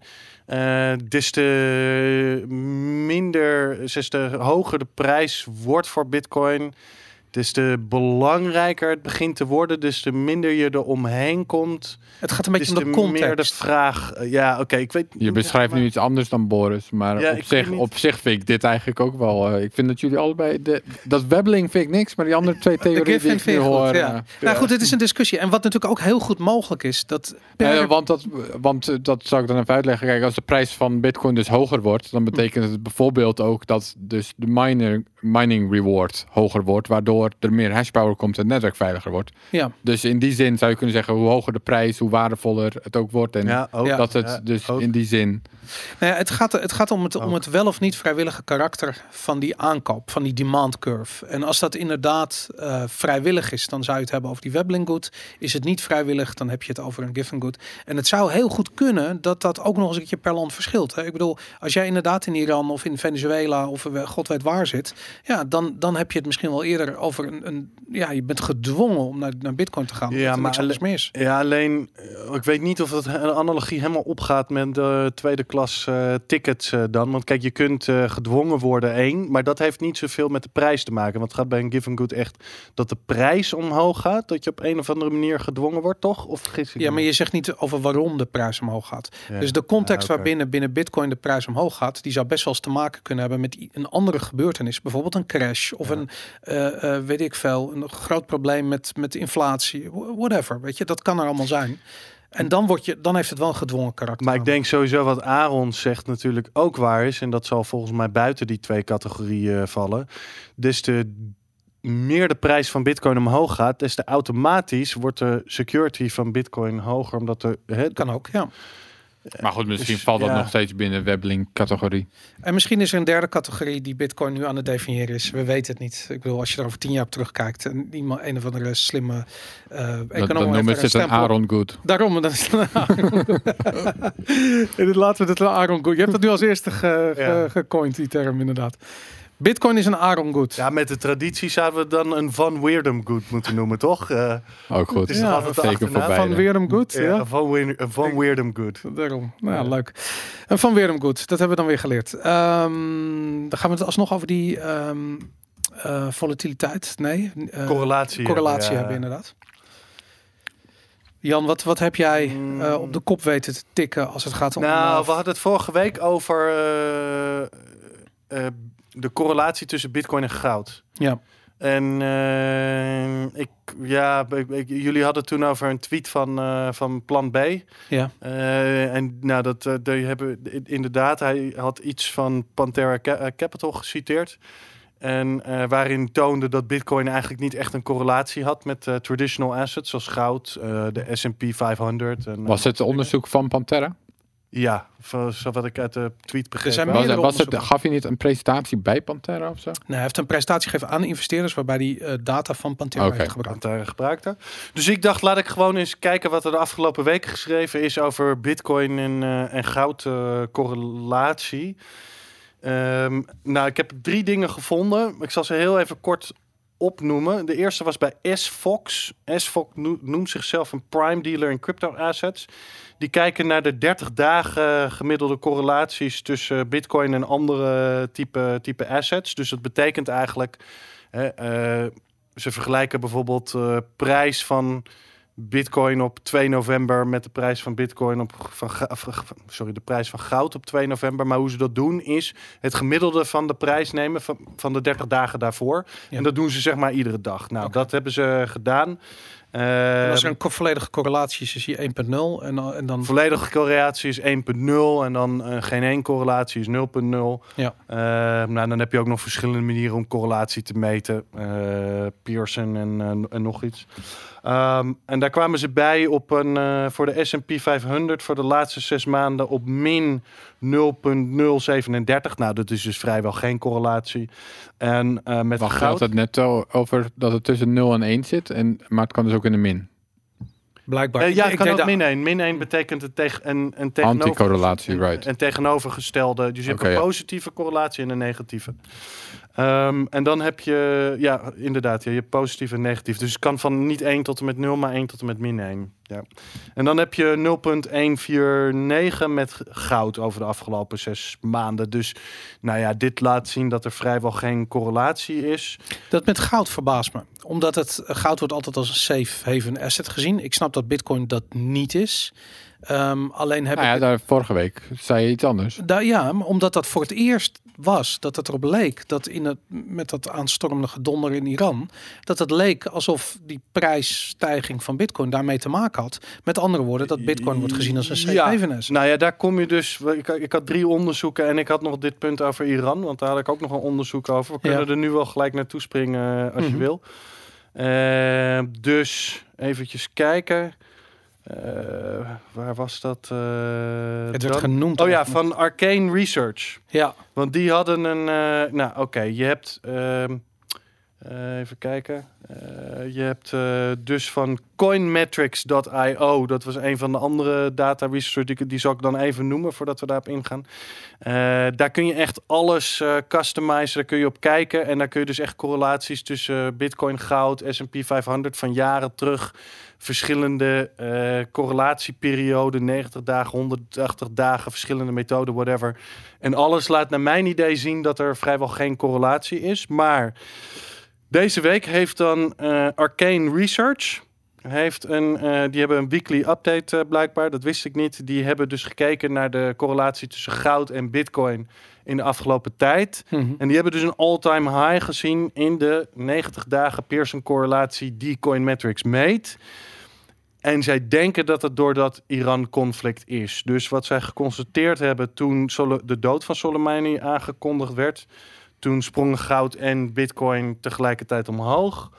Eh, toen, eh, even kijken, wat was het volgende punt? Eh, toen, oh ja, die, die Amerikaanse basissen werden gebombardeerd in Irak. Ja. Toen sprong ze ook alle twee omhoog. En toen Trump zeg maar de-escalatie aankondigde, gingen ze alle twee eh, om, omlaag. Nou, het Ja. verbaast me op zich niet dat het over tijd stijgt, die correlatie. Dat over tijd Bitcoin inderdaad een soort van volwassener wordt en meer een beetje zoals goud gaat, eh, Tot, tot nog toe zie gaat je... bewegen. Alleen eh, ja, dat, dat, Ja. dat, dat moet groeien. En het is dus, denk ik nu nog te vroeg om, om het als safe haven te zien. Ja, nou, dat, dat ben ik dus met Maar je goed, maar nou ja, daar hebben we het vorige week over Maar gehad. je hebt dat dus- het wel eh, Wat je, wat je dus gaan. eigenlijk ziet, is dat er niet echt een consistente trend is, naar mijn idee. Van of die correlatie nou omhoog gaat of niet.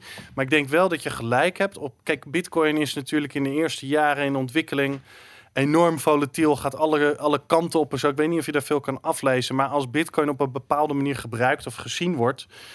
Bijvoorbeeld als een safe haven asset, zou je verwachten dat die correlatie, zeker in periodes dat dit soort dingen gebeurt, gaat stijgen Ja. met, eh, met goud eh, dan in ieder geval. Nou, die, Jij laat ons een paar lijntjes zien, Ja, de blauwe lijn is ja, de dit is correlatie. Coinmetrics. Ja, dus Coinmetrics, blauwe lijn is de correlatie tussen bitcoin en goud.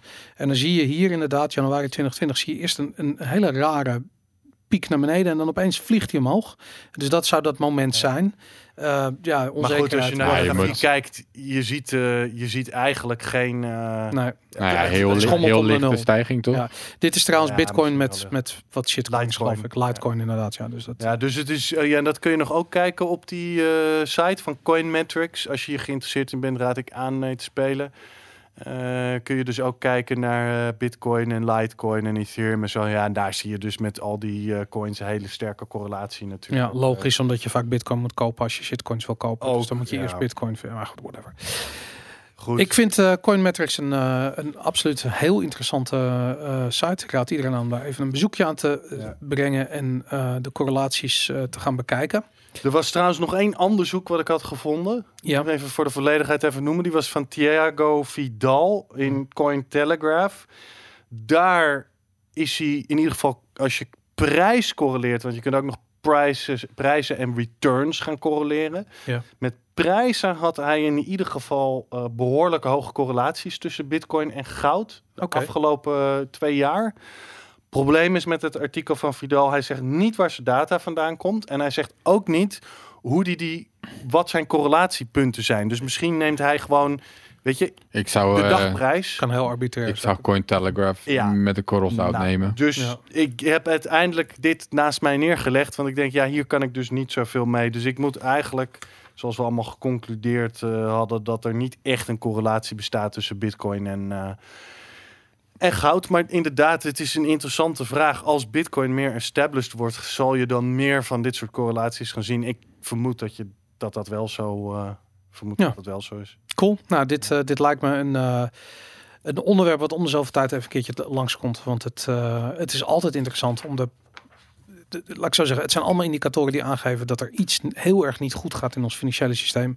Goudprijs stijgt, bitcoin stijgt. interessant. Zegt hij met zijn Doom shirt. Daarom, Doom. Hey, Ja. ik, eh, Ja, goud is ook ik, door de ik- 1600. ik heb mijn? BFG klaar liggen voor Oh. als de zombies komen. Dus, eh, goed, ik vond dit een fantastisch artikel. Ik denk, Aaron, Aaron, ik denk dat jij hem erin hebt gezet. Hij is van Colin Harper, jouw collega, die ook op de eerste Bitcoin meetup hier was. Ja, Eh, ik heb hem er niet ingezet trouwens. Dus eh, Jan dan waarschijnlijk. Want veel, veel meer opties zijn er niet. Nee, inderdaad. ik heb hem in ieder geval niet ingezet. Ja, misschien hebben we een spook in ons. eh, Ja. Nee, ik had hem opgezet. Ja. Oké, eh, on the coast of El Salvador, Bitcoin is becoming the standard. Het is een verhaal van Colin Harper die de, ehm, de wereld rondreist op zoek naar plekken waar Bitcoin eh, gebruikt wordt al als geld.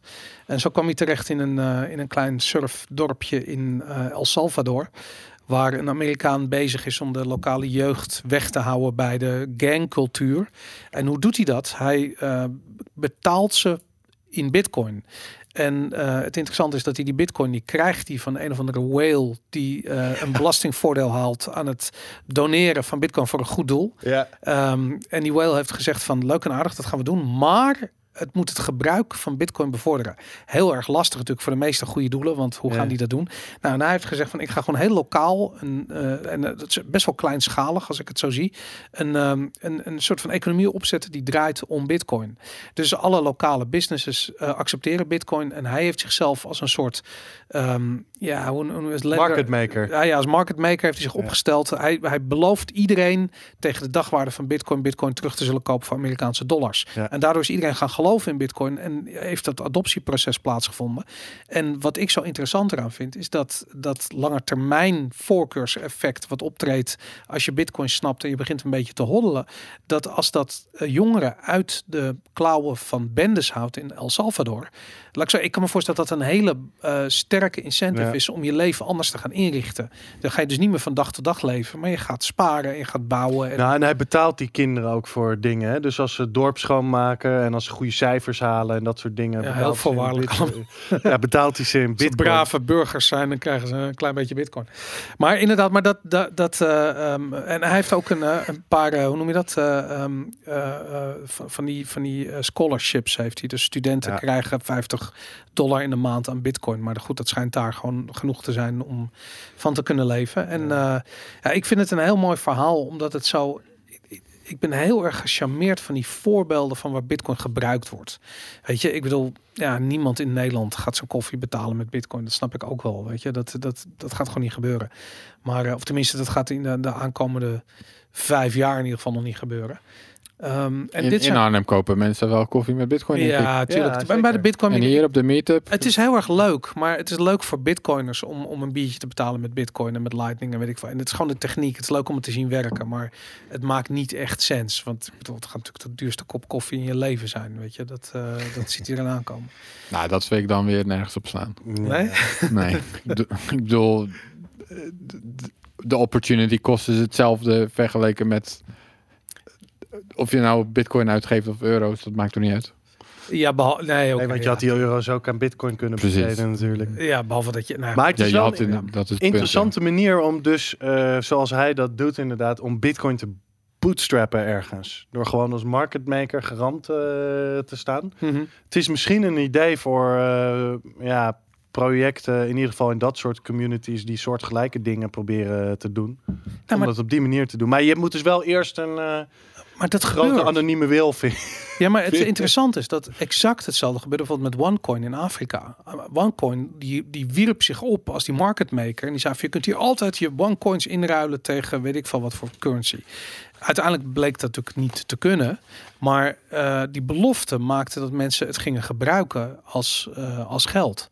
En zo zie je maar van het enige wat je echt nodig hebt is in van die van die van die niet functionerende economieën is een partij die zegt van nou ik ruil jouw bitcoin om voor dollar als je het nodig hebt of euro's. Even eh, pauze. Jij zegt dat OneCoin ergens is gebruikt als geld?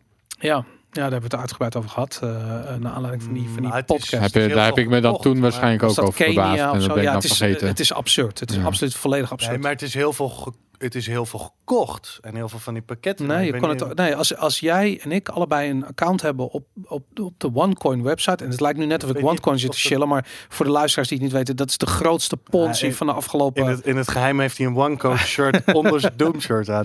nee, maar serieus. Maar, maar, Maar je- hebben mensen koffie gekocht met OneCoin? Ja. Ik kan me dat niet in voorstellen. Kenia, ja, joh, heb je die, die podcast niet geluisterd? Ja, Sterker wel. nog, in Kenia wordt dat gewoon gebruikt. En waarom? Omdat je als je dus inlogt op die website, kun je elkaar die coins sturen. Buiten die website werkt het niet. Ik bedoel, er is geen eens een, een, een blockchain. Oké, nou, dat niks. zou kunnen. Maar ja, het, blijkbaar is dat lokaal daar opgepikt Hmm. als currency. Nou ja, goed. Het, Ja, goed, het, het verbaast me dat ze dat dan in ieder geval nog technisch mogelijk hebben gemaakt bij OneCoin. Maar misschien, hebben, we- misschien hebben we het hierover gehad en heb ik me er toen ook over verbaasd. Dan ben ik het gewoon weer vergeten. Absoluut, dat, ja. dat, dat zou kunnen. Ja, maar goed, anyways, het, het, eh, je hebt er dus niet veel voor nodig. Behalve dat je ziet van die in- en uitgangen naar, eh, naar fiat, tussen bitcoin en fiat, zijn belangrijk om dat ecosysteem op poten te krijgen. En Liquiditeit. Dat, liquiditeit, absoluut.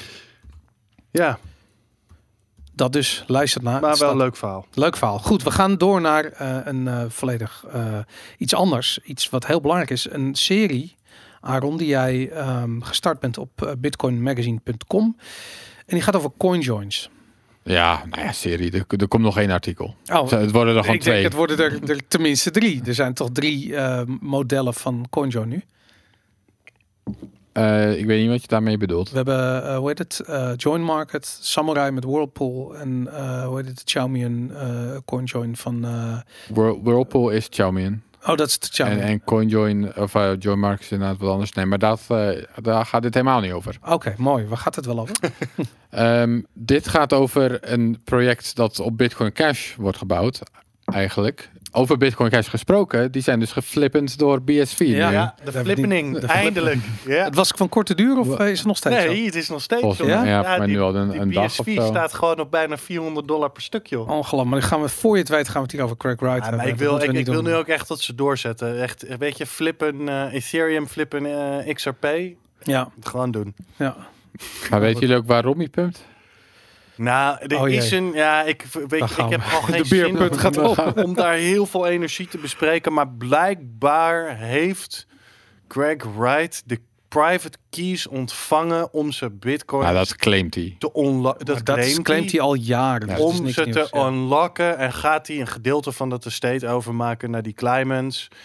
En eh, ja, dat is het. Z- Zover ongeveer, dat heb ik het gevolgd. En meer tijd wou ik er niet aan Maar besteden. ze waren aan het wachten op de banded carrier, toch? dat, die, maar die, Dat was die, het, dat- die was vorige week had hij moeten komen op 3 januari. Ja, Maar- toen was hij er niet. Ja, en nu zou hij er dus wel zijn. Ge nu zou hij zijn gearriveerd. Zoiets, ja. Ja, ik kreeg ja, wel pijn op En, dan daardoor, en, daardoor, en daardoor pumpt BSV. Wonderlijk.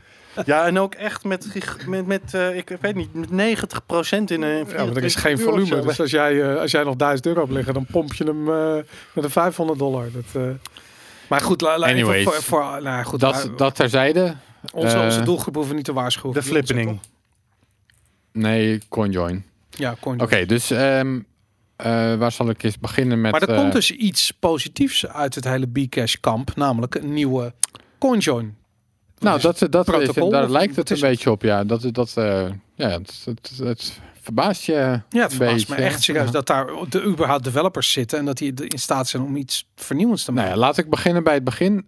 Kijk, op dit moment heb je dus... Je noemde net al eh, Whirlpool en je hebt Ja. dus Wasabi. Die gebruiken allebei Xiaomi en CoinJoin. Sorry, Wasabi, die vergat ik even te noemen. Ja. Ja, die gebruiken allebei Xiaomi en CoinJoin eh, technieken om coins te mixen. Ja. Oké, een van de voorwaarden daarvan is dat je allemaal hetzelfde bedrag moet mixen. Dus je gooit allemaal je coins op een hoop. En dan wordt het een coin, wordt één grote transactie. Waarom is dat? Waarom is wat? Waarom moet iedereen dezelfde input geven? Niet dezelfde input, maar je krijgt allemaal hetzelfde bedrag in een output. Dus je krijgt allemaal, in het geval van Wasabi bijvoorbeeld 0,1 bitcoin terug. En de reden is omdat die 0,1 het kan dan van iedereen zijn. Dat is dat. Oké, ik moet inderdaad nog een Ja. stap terugnemen dan. Als je niet gelijke bedragen gebruikt, dus als je ongelijke gedragen, eh, bedragen gebruikt, wat bev- in het verleden zijn er wel eh, bijvoorbeeld blockchain.info die oh, die had zo'n CoinJoin service Ja. en dat is op een gegeven moment gebroken. Dat heette, dat was een project dat heette CoinJoin Sudoku, omdat je dus al die individuele transacties, dus input, bedragen gaan erin, bedragen komen eruit aan de andere kant. Hm. Maar als die bedragen allemaal ongelijk zijn, dan kan je die transactie wel, dat, daar kan je één grote transactie van maken. Maar dan kan je daarna al die bedragen weer bij elkaar gaan puzzelen. Ja, Dus dan kan je precies zien, oké, daar ging 1,2 in en aan de andere kant kwam 0,9 en 0,3 uit. En dat is precies die 1,2, dus dat matcht. En dan kan je zo die hele, die CoinJoin kan je weer uit elkaar gaan trekken, ja. tot je weer terug bent Dat je de Bij alle- weer hebt uitgerekend. Precies, dan dan kun je kan koppelen. ja, Precies, dus dan heb je, dus dan heb je voor niks gemixt. oké. Sterker nog, dan heb je laten zien dat je privacy wil en het is niet gelukt. Dus het is nog erger dan dat je helemaal niet had gemixt. Ja, Oké, dus dat model werd aangenomen. Oké, dat kan dus niet. ja. Dus in plaats daarvan hebben nu die Xiaomi en CoinJoin ehm, methodes, die gebruiken dus gelijke bedragen. Dus de inputs, die hoeven niet per se gelijk te zijn. Maar dan alle outputs, die zijn een vast bedrag. Dus allemaal 0,1, 0,1, 0,1. Dus dan kan je ze niet meer aan specifieke inputs terugpuzzelen. Want elke 0,1 kan bij elke input vandaan zijn gekomen. Ja. En dat, dat is niet van elkaar te onderscheiden.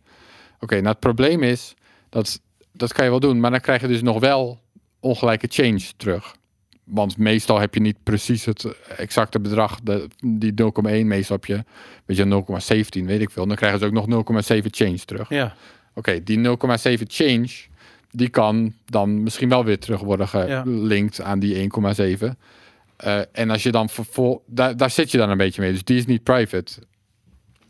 als je er vervolgens onverstandig mee omgaat, dan wordt het nog erger. Als je dan bijvoorbeeld in de volgende transactie die 0,7 weer gaat gebruiken bij een 0,1 die gemixt was, dan link je het weer aan elkaar en dan is het al alsnog. Dus die change outputs die ongelijk zijn, dat is een beetje een probleem. Dat, dat, dat, daar zit je een beetje mee. De, daar is geen heel goede oplossing voor. Oké, Bitcoin Cash heeft een vergelijkbaar... Nou ja, het is eigenlijk iets anders. Ze hebben een mixing protocol dat heet Cash Shuffle. Dat is gebaseerd op een ouder Bitcoin bedoeld protocol. Dat heet de Coin Shuffle. Dat is op Bitcoin nooit geïmplementeerd. Mhm. Op Bitcoin Cash is het wel geïmplementeerd. Het werkt een beetje anders dan Xiaomi en CoinJoin, wat je dus wel op Bitcoin hebt. Maar het resultaat is hetzelfde, namelijk je moet gelijke bedragen mixen en dan kom je met die ongelijke change, blijf je zitten. Oké. Dus zijn zij op Bitcoin Cash, een, paar developers wilden dat probleem gaan oplossen. En één jongen, die heet Mark Lundeborg, die kwam met het idee dat je misschien, als je bijvoorbeeld 10 mixes hebt gedaan, dan heb je 10 ongelijke, equal, eh, ongelijke change dingen waar je een beetje mee zit. En als je nou met 10 mensen allemaal die 10 ongelijke change dingen weer in een nieuwe transactie coin joint en er dan 10 uitkrijgt, dus daar gaan in totaal 100 stukjes in Ja. en er komen 10 stukjes uit, Ja. dan denkt hij dat omdat er zoveel inputs zijn en zoveel outputs, dat je het op allerlei verschillende manieren weer bij elkaar kan gaan puzzelen. Ja. Dus wat ik eerder zei is, je kan die bedragen bij elkaar gaan puzzelen en dat is een probleem. Mhm. Hij zegt nu, nee, als je maar genoeg inputs hebt en genoeg outputs, dan komen er opeens heel veel verschillende manieren om het samen te puzzelen. Waardoor, je, waardoor iemand die de blockchain analyseert, niet meer zeker weet wat nou de originele configuratie was. Omdat er altijd meer, wiskundig gezien, meerdere mogelijkheden zijn. Terwijl Ja. er bij de Xiaomi en CoinJoin maar één mogelijkheid is. Tenminste. In het ergste geval wel, ja. Ja, Precies. Oké. Dus, en het, hoe meer inputs erbij komen en hoe meer outputs erbij komen in zo'n CoinJoin, dan wordt het ook exponentieel, exponentieel meer originele configuraties mogelijk. Dus er zijn Ja. steeds meer en meer manieren om bij elkaar te puzzelen. Om een vergelijking te maken. ehm, ik weet niet of je de birthday paradox kent, of de birthday problem. Ik heb ervan gehoord, ik weet niet wat het is. Oké, dat, dat zijn van die wiskundige gimmicks, Net zeg als maar. de Generals, Byzantine Generals problem. Nee, Oké, de birthday He- iets heel anders. Oké. Oké, de birthday paradox is als je, volgens mij is het iets van, ik weet niet de precieze cijfers of statistieken, maar als je iets van 25 mensen hebt. Ze- Je hebt een klas met 25 kinderen. Ja. Hoe groot is dan de kans dat twee van die kinderen op dezelfde dag jarig zijn? 23 uit mijn hoofd. 23, oké. Ja. Dus je hebt 365 dagen, Mhm. 23 kinderen. Intuïtief denk je misschien, nou ja, die kans is niet zo groot. Ja. Maar het blijkt, het is dus wel heel groot. De kans is heel groot dat, om, dat twee van die kinderen random, want het maakt niet uit welke van de twee. Als één van, één van de kinderen ook maar jarig is tegelijk met een andere, dan telt het al. Dus dat gaat exponentieel groeien. Oh. Hoe meer kinderen er zijn, hoe groter de kans dat er twee op, dat groeit exponentieel. Dus al heel snel krijg je een heel grote kans dat twee op dezelfde dag jarig zijn. Oké. Oké. Dat zelf, zoiets werkt hier dus ook bij Cash. eh zeg je dat goed? Cash Fusion. Ja. Hoe meer inputs, hoe meer outputs. Dat, dan groeit het exponentieel de manieren waarop je bij elkaar kan puzzelen. Ehm, ze denken zelfs dat het. Dus ik heb het nu uitgelegd als een oplossing om met die change te dealen. Ja. Zodat je die change allemaal samen kan gooien. En dan krijg je weer één eh, stukje terug. En dan is het allemaal weer. Dan heb je dat een beetje oplost. Maar ze denken nu zelfs dat het misschien dat hele Xiaomi mixen, dat hele, of ik moet zeggen, dat hele gelijke, met die gelijke aantallen, dat dat niet eens nodig is.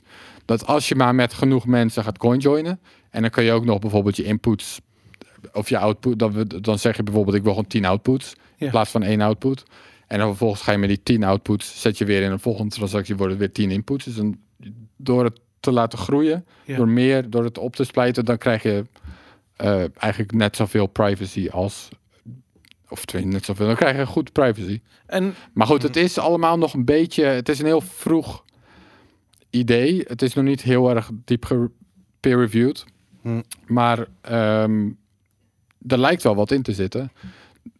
Ik denk persoonlijk niet dat het die equal, de, wat we nu doen, ik denk niet dat het dat gaat vervangen. Maar ik denk voor, om met die change om te gaan, daar hebben we eigenlijk wel een oplossing voor nodig. En dit lijkt beter dan niks in ieder geval. Dus het is wel... eh, Ja. nou ja, zoals je zei, kijk, ik hoorde er voor het eerst van, eh uh, van Kainiak stuurde het naar me. Ik weet niet of jullie die kennen. Nee. Is ook een Nederlandse dat een jongen. Nederlander, ja, die schrijft ook wel veel over Bitcoin. Nou, hij is heel actief in de Bitcoin Cash. Ja, Ja. inderdaad, Kainiak. Ja. Die stuurde het me mee. Ik heb een keer op een meetup ontmoet. Ik was een keer naar een Bitcoin Cash meetup hier in Amsterdam. Toen heb ik hem ontmoet. En hij stuurde dat naar me. En eh, ik kreeg het onder ogen. En ik dacht, ja, wat... dit, dit, natuurlijk kan dit niet. Dat Hm. is al lang gebroken, dat concept. Dat je met verschillende Mhm. amounts... Dat, dat, werkt niet. En het komt bij de Bitcoin Cash community vandaan. Dus weet je, wel, ze hebben er gewoon niet goed over nagedacht. Want ja, goed, mijn mening is dat ze Hm. over het algemeen minder goed nadenken over dingen. sorry, eh, Bitcoin. Sorry, Kainiak, als je luistert. Ehm, eh, dus ik, ik ver- verwierp het eigenlijk ook meteen. Maar goed, ik ging het toch maar eens lezen. En eh, ja, toen leek wel wat in te zitten. Ik heb het ook gedeeld met al een paar Bitcoin privacy researchers, Adam Fiskor bijvoorbeeld. En die, die zag er ook wel wat in. Eh, Mm. Uiteindelijk gedeeld op de Bitcoin devlijst. En ja, er wordt een beetje. Nou, er, er lijkt toch wel wat in te zitten. Ook al is het misschien niet net zo private als die equal mixes, is het beter dan niks. Dus eh, Het grappig, want interessant dat dat daar vandaan komt op een bepaalde manier. En ja, het lijkt. eh, fascinerend. Wat, wat ik bij, de, ehm, eh, bij die gelijke input coinjoins, waar ik me echt zorgen over maak, is dat het zo duidelijk is dat je coinjoins aan het doen bent. Ja, dat is een probleem. Maar wat ik heb begrepen is dat dat niet per se wordt opgelost met, eh, dit, dit. met dit, eh, eh, dit voorstel. Oké. Want dat dacht ik in eerste instantie ook, dat het misschien niet te onderscheiden zou zijn van gewoon een batched transaction. Ja. Maar ik weet niet precies waarom, maar die developer die vertelde me dat dat helaas niet het geval is. Dus dat je nog wel kan zien dat het een CoinJoin is. Want er gaan ook, eh, eh, je hebt ook dat payjoin, waarbij je op een gegeven moment het idee is dat je naar een situatie toe gaat waarbij eigenlijk alle betalingen, alle transacties coinjoined zijn. Is dat iets wat je waar je in gelooft? Eh, oh ja, dat is. Oh ja, ehm, ja, maar dat is interactief, hè? Ja, dat, is- dat ik, volgens mij komt het van een wallet-ontwikkelaar en dan gaan ze het op mobiel proberen. Gaat Samurai gaat het op mobiel proberen en mobiel is natuurlijk altijd online. Nou, Samurai heeft het al, denk ik. Nee, maar niet op je mobiel. Dus je hebt dan die, die Whirlpool, eh, dat is desktop software. Of dat moet je ergens draaien, daar connect je. Payjoin, en voor de duidelijkheid, dat is dat als je een transactie maakt naar iemand, dan geeft diegene zelf ook een van zijn inputs in de transactie. Dat is Ja. Payjoin, hè? Ja. Voor mij heeft eh, Samurai dat al. En, en je vraagt, daar? Volgens mij heet het Paynim dan. Kan dat? Ja, dat heeft er wel mee te maken, Ja. maar Paynims is meer je account. ja inderdaad. Ja. Ze hebben het een andere naam gegeven waardoor het ontzettend onduidelijk wordt. Maar, maar anyways, dat. eh, maar ik vind dat dat. eh, kijk, in Nederland zit je namelijk met het probleem dat op het moment dat jij eh, aan CoinJoiner doet, laat ik zo zeggen, de, voor de Belastingdienst is dat een witwasindicatie. En dat, eh, dat is nogal lastig, weet je. Ik bedoel, als jij met je bitcoin gaat lopen eh coinjoinen, dan, eh, ja, dan is dat wel heel zichtbaar dat je dat aan het doen bent. Ik bedoel, ik ben helemaal voor coinjoinen. Je moet dat doen.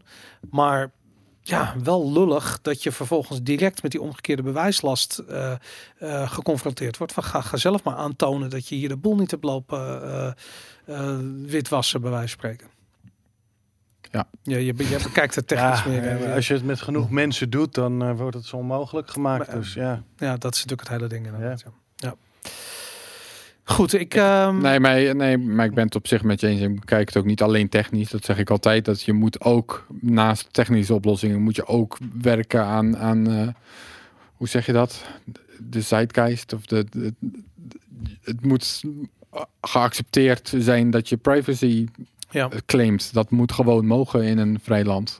Nee, ik, ik vind En, en dat is ook iets waar we ons voor moeten inzetten. Behalve technisch ook eh, op andere manieren. En ik, daar ben ik het helemaal mee eens. Ik zou het toch ook fijn vinden als alle transacties vervolgens eh geconjoinde transacties zijn. Gewoon omdat je daarmee eh, per definitie kunt zeggen van ik gebruik bitcoin. En dat gaat nou eenmaal op die manier.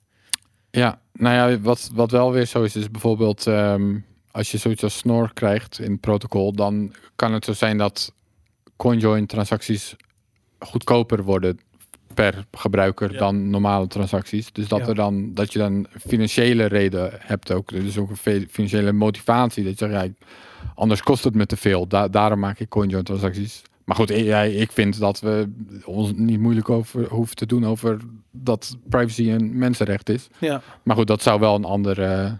Eh, hoe zeg je Had, dat? eh, want je, dat zei je net, om daar nog even op terug te komen. Blockchain had een CoinJoin service. Ja, Blockchain Sharedcoin heette dat ooit. Oké, nooit geweten. Ja. Ja, goed. Hey, en, Maar eh, volgens mij was je ook zo. ik- Voor mij stelde het qua privacy sowieso niet heel veel voor. Want ik denk dat ze zelf gewoon ook die conjoins maakten. Dus Hmm. je had al geen privacy van blockchain zelf, denk ik. Oké. nou, het lijkt Maar een het is al een tijdje geleden hoor. In feite alle grote exchanges. Shorts weet het, want die, eh, die zat eh, op, dat, eh, op die afdeling volgens mij. Oh ja? Maar goed, Shorts is er niet. Dus eh, ik, eh, ik eh, moet maar een beetje uit mijn nek lullen. We moeten hem nog een keertje uitnodigen om te praten over die ehm, eh, eh, om, om een multisig eh, toepassing die hij heeft gebouwd met iPhones. Maar goed, dat, Ja, dat gaan we een andere keer doen. Hey, en eh, waar ga je het volgende week? Ik ga ervan uit dat volgende week is. Dat is misschien onzin. Maar... Oh ja, nee, volgende week. Ja, oké. dus dan komt er deel 2. Ja. oké, dat heet dus Knapsack. Ja. En dat is een eh ouder voorstel. En eh, het is eigenlijk redelijk vergelijkbaar. Alleen het verschil... Ik weet ook niet eens hoe ik er een heel artikel nog weer aan ga wijden. Omdat het er zo erg op lijkt. Maar goed, dat is een probleem dat ik volgende week maar moet oplossen. Ehm, het, eh, het verschil is een beetje dat bij ehm, Cash Fusion... Oké, je kan dus, als je je coins wil mixen, kan je expres meer outputs ervan maken. Omdat, het dan, omdat er dan meer manieren komen om het weer bij elkaar te puzzelen, als iedereen dat doet. Ja. Eh, bij Cash Fusion gaat dat een beetje semi-random. Dus je, je hakt je output in stukjes en in wat voor stukjes of hoe dat eruit ziet, dat, dat gaat een beetje random. Of semi-random. Ehm, en bij Knapsack is dat eh, meer gericht. Dus dat, dat, dat ze kijken naar, oké, hoe gaat die conjoin eruit zien? En dan gaan ze een soort van gericht in stukjes hakken, zodat er expres zoveel mogelijk manieren, zoveel mogelijk me- configuraties mogelijk zijn. Oké. Maar, maar nou, dat zeg ik. Maar goed, ik heb het artikel dus ook niet geschreven. Voor mij was dit één manier, één methode die ze hadden. En ze hadden nog een andere methode. Dus misschien dat ik, eh, misschien dat ik nog wel een artikel voor krijg. Ja, ik, ik heb met een half oor een podcast zitten luisteren met, ehm, hoe heet die, Andrew Chow volgens mij. Eh, hele jonge Bitcoin Core ontwikkelaar. En die, die heeft natuurlijk die PSBT's gedaan, die Partially Signed Bitcoin Transaction, pars, Partially Signed Bitcoin Transactions. En ehm, ehm, daar ging het ook eventjes over CoinJoins. En hij vertelde dat eh, er ja, wat ik zei, ik, ik had beter moeten opletten bij het luisteren naar die podcast. Maar volgens mij kwam het erop neer dat eh, met die PSBT, er zo, dat er een voorstel ligt dat we zometeen veel meer opties hebben om eh, verschillende soorten coinjoins te bouwen.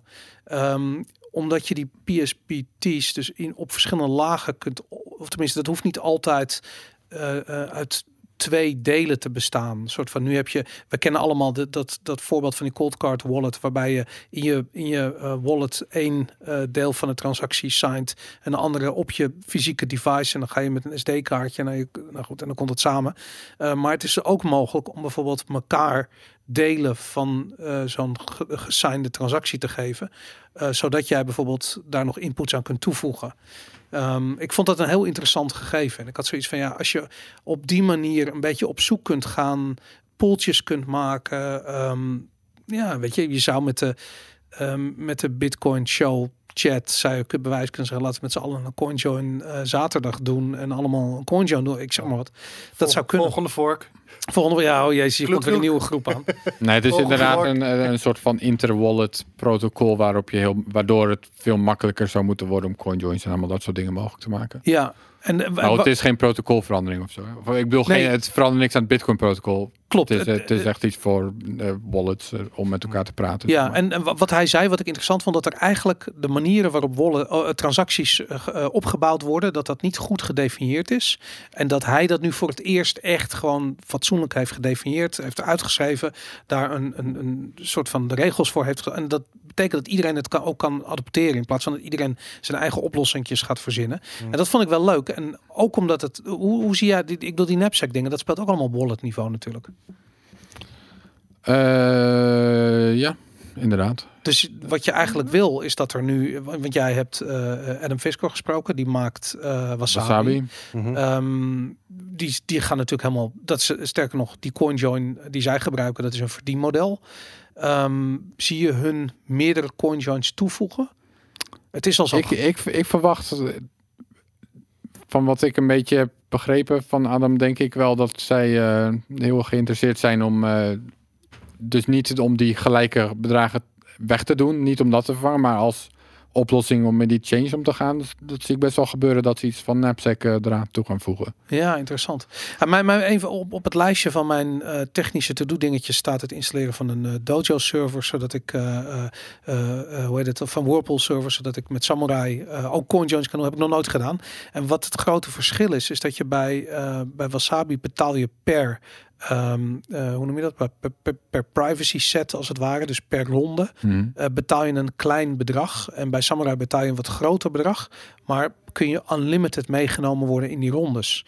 Hmm. En dat vind ik wel tof. Want dat betekent dat je eigenlijk één keer die, die drempel overgaat. Je coins zitten dan in dat CoinJoin proces. En als je wil, worden die een jaar lang non-stop gecoinjoined. Ehm ik denk dat dat een fantastische privacy set oplevert. Ehm. En dat, ja, dat, dat vond ik een goed systeem. Dat vind ik beter dan wat Wasabi doet in principe. En dan hoesten zij de transactiefees op voor de, Ja, dus om het je, in een blok te krijgen. je, betaalt, ja, je betaalt Want op een gegeven moment, dat, dat kost ook wat. ja, je betaalt daar iets voor. Maar Oh, Je eenmalig. betaalt ook transactiefees. dus. Ehm, nee, dan betaalt- niet meer. Dan niet meer. Dat, dat, eh, dat hoest Samurai dan dus dat op. hoe Samurai op, denk ik. Ja. Maar hoe dat precies werkt, dat weet ik niet. Maar goed, je betaalt in één Want keer. een jaar lang mixen, dat gaat op een gegeven moment de fees gaan we optellen. Ja, lijkt me ook. Ja, ik weet niet precies hoe het werkt. Wat ik zei, het staat op mijn to-do-lijst. Ik moet even kijken hoe het werkt. Maar ik vind het, eh, ik, ik vind het interessant dat het zo volledig verschillend is. En dat, eh, dat ze het zo van. Ja, Ja, dat staat ook, ik, ik, heb ook nog nooit nagekeken. Overigens is dat dus wel een klein dingetje met dat Cash Fusion. Als je het wil gebruiken op de manier waarop, waarop zij er nu over denken. Dus dat je het bijvoorbeeld die fan-out hebt. Dus dan ga je Mhm. zoveel mogelijk outputs creëren. Of in ieder geval meerdere. En daarna weer meer inputs. En dan dat het weer één output wordt. Dan dat gaat wel blockspace kosten.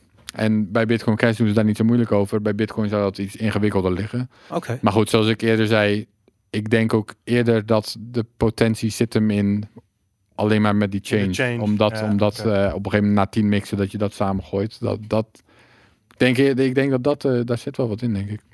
Interessant. Ik moet wel nog even daarbij zeggen. eh, wat ik heel erg tof vind, is dat eh, Wasabi je transacties labelt. Dus wat jij zegt met die change, bij Wasabi krijg je dat gelabeld terug. Zodat je weet van hé, hey, maar dit is een ongejoinde change output. Hm. Eh, als je hier Ja. iets mee wil doen, doe het niet. Ja, Waarschuwing. Maar, nou ja, precies. Het is goed dat ze die waarschuwing geven, maar je Hm. zit er nog wel mee in je maag. Nee, je kunt hem alsnog later een keertje meenemen in een, in een join. Dat kan. Dat kan, maar ehm, het is ingewikkeld, Boris. Het is sowieso ik bedoel, als, als, het, als het niet genoeg is voor een join, dan moet je er dus weer meerdere sparen. En Ja, nee, dan dat, dat het- is het grote die worden probleem. dan van- later, ja, en ik eh, die worden dan later weer in een nieuwe mix gegooid als je er een paar hebt gespaard. Maar dan krijg je daar weer een change op en dan kan dat misschien weer aan Ja. elkaar worden gepuzzeld. Nee, En- je blijft altijd met change zetten. Tuurlijk, dat, dat gebeurt. ja, maar goed, deze oplossing kan dat misschien dus. eh, Interessant. Goed. Hm. Het mag geen toeval heten, maar we zitten op 1 uur en 30 minuten. En we zijn door onze onderwerp bij. Dat is precies zo uitgekiend. Ongelooflijk. Ja. Nou, ik het prachtige moment om die muziek in te starten, inderdaad. De gezelligheid gaat hier nog wel eventjes door. Eh, ik dank jullie allemaal voor het ik luisteren. ga naar huis hoor. Oh, je gaat naar huis? Ja, ik ga naar huis. Ik weet niet wat jij van plan Die was. fles wodka die daar staat. eh, die pre-halving wodka. Die, eh, nou goed, anyways. Bedankt voor het luisteren. Volgende week zijn we er weer. Strong hand, everybody!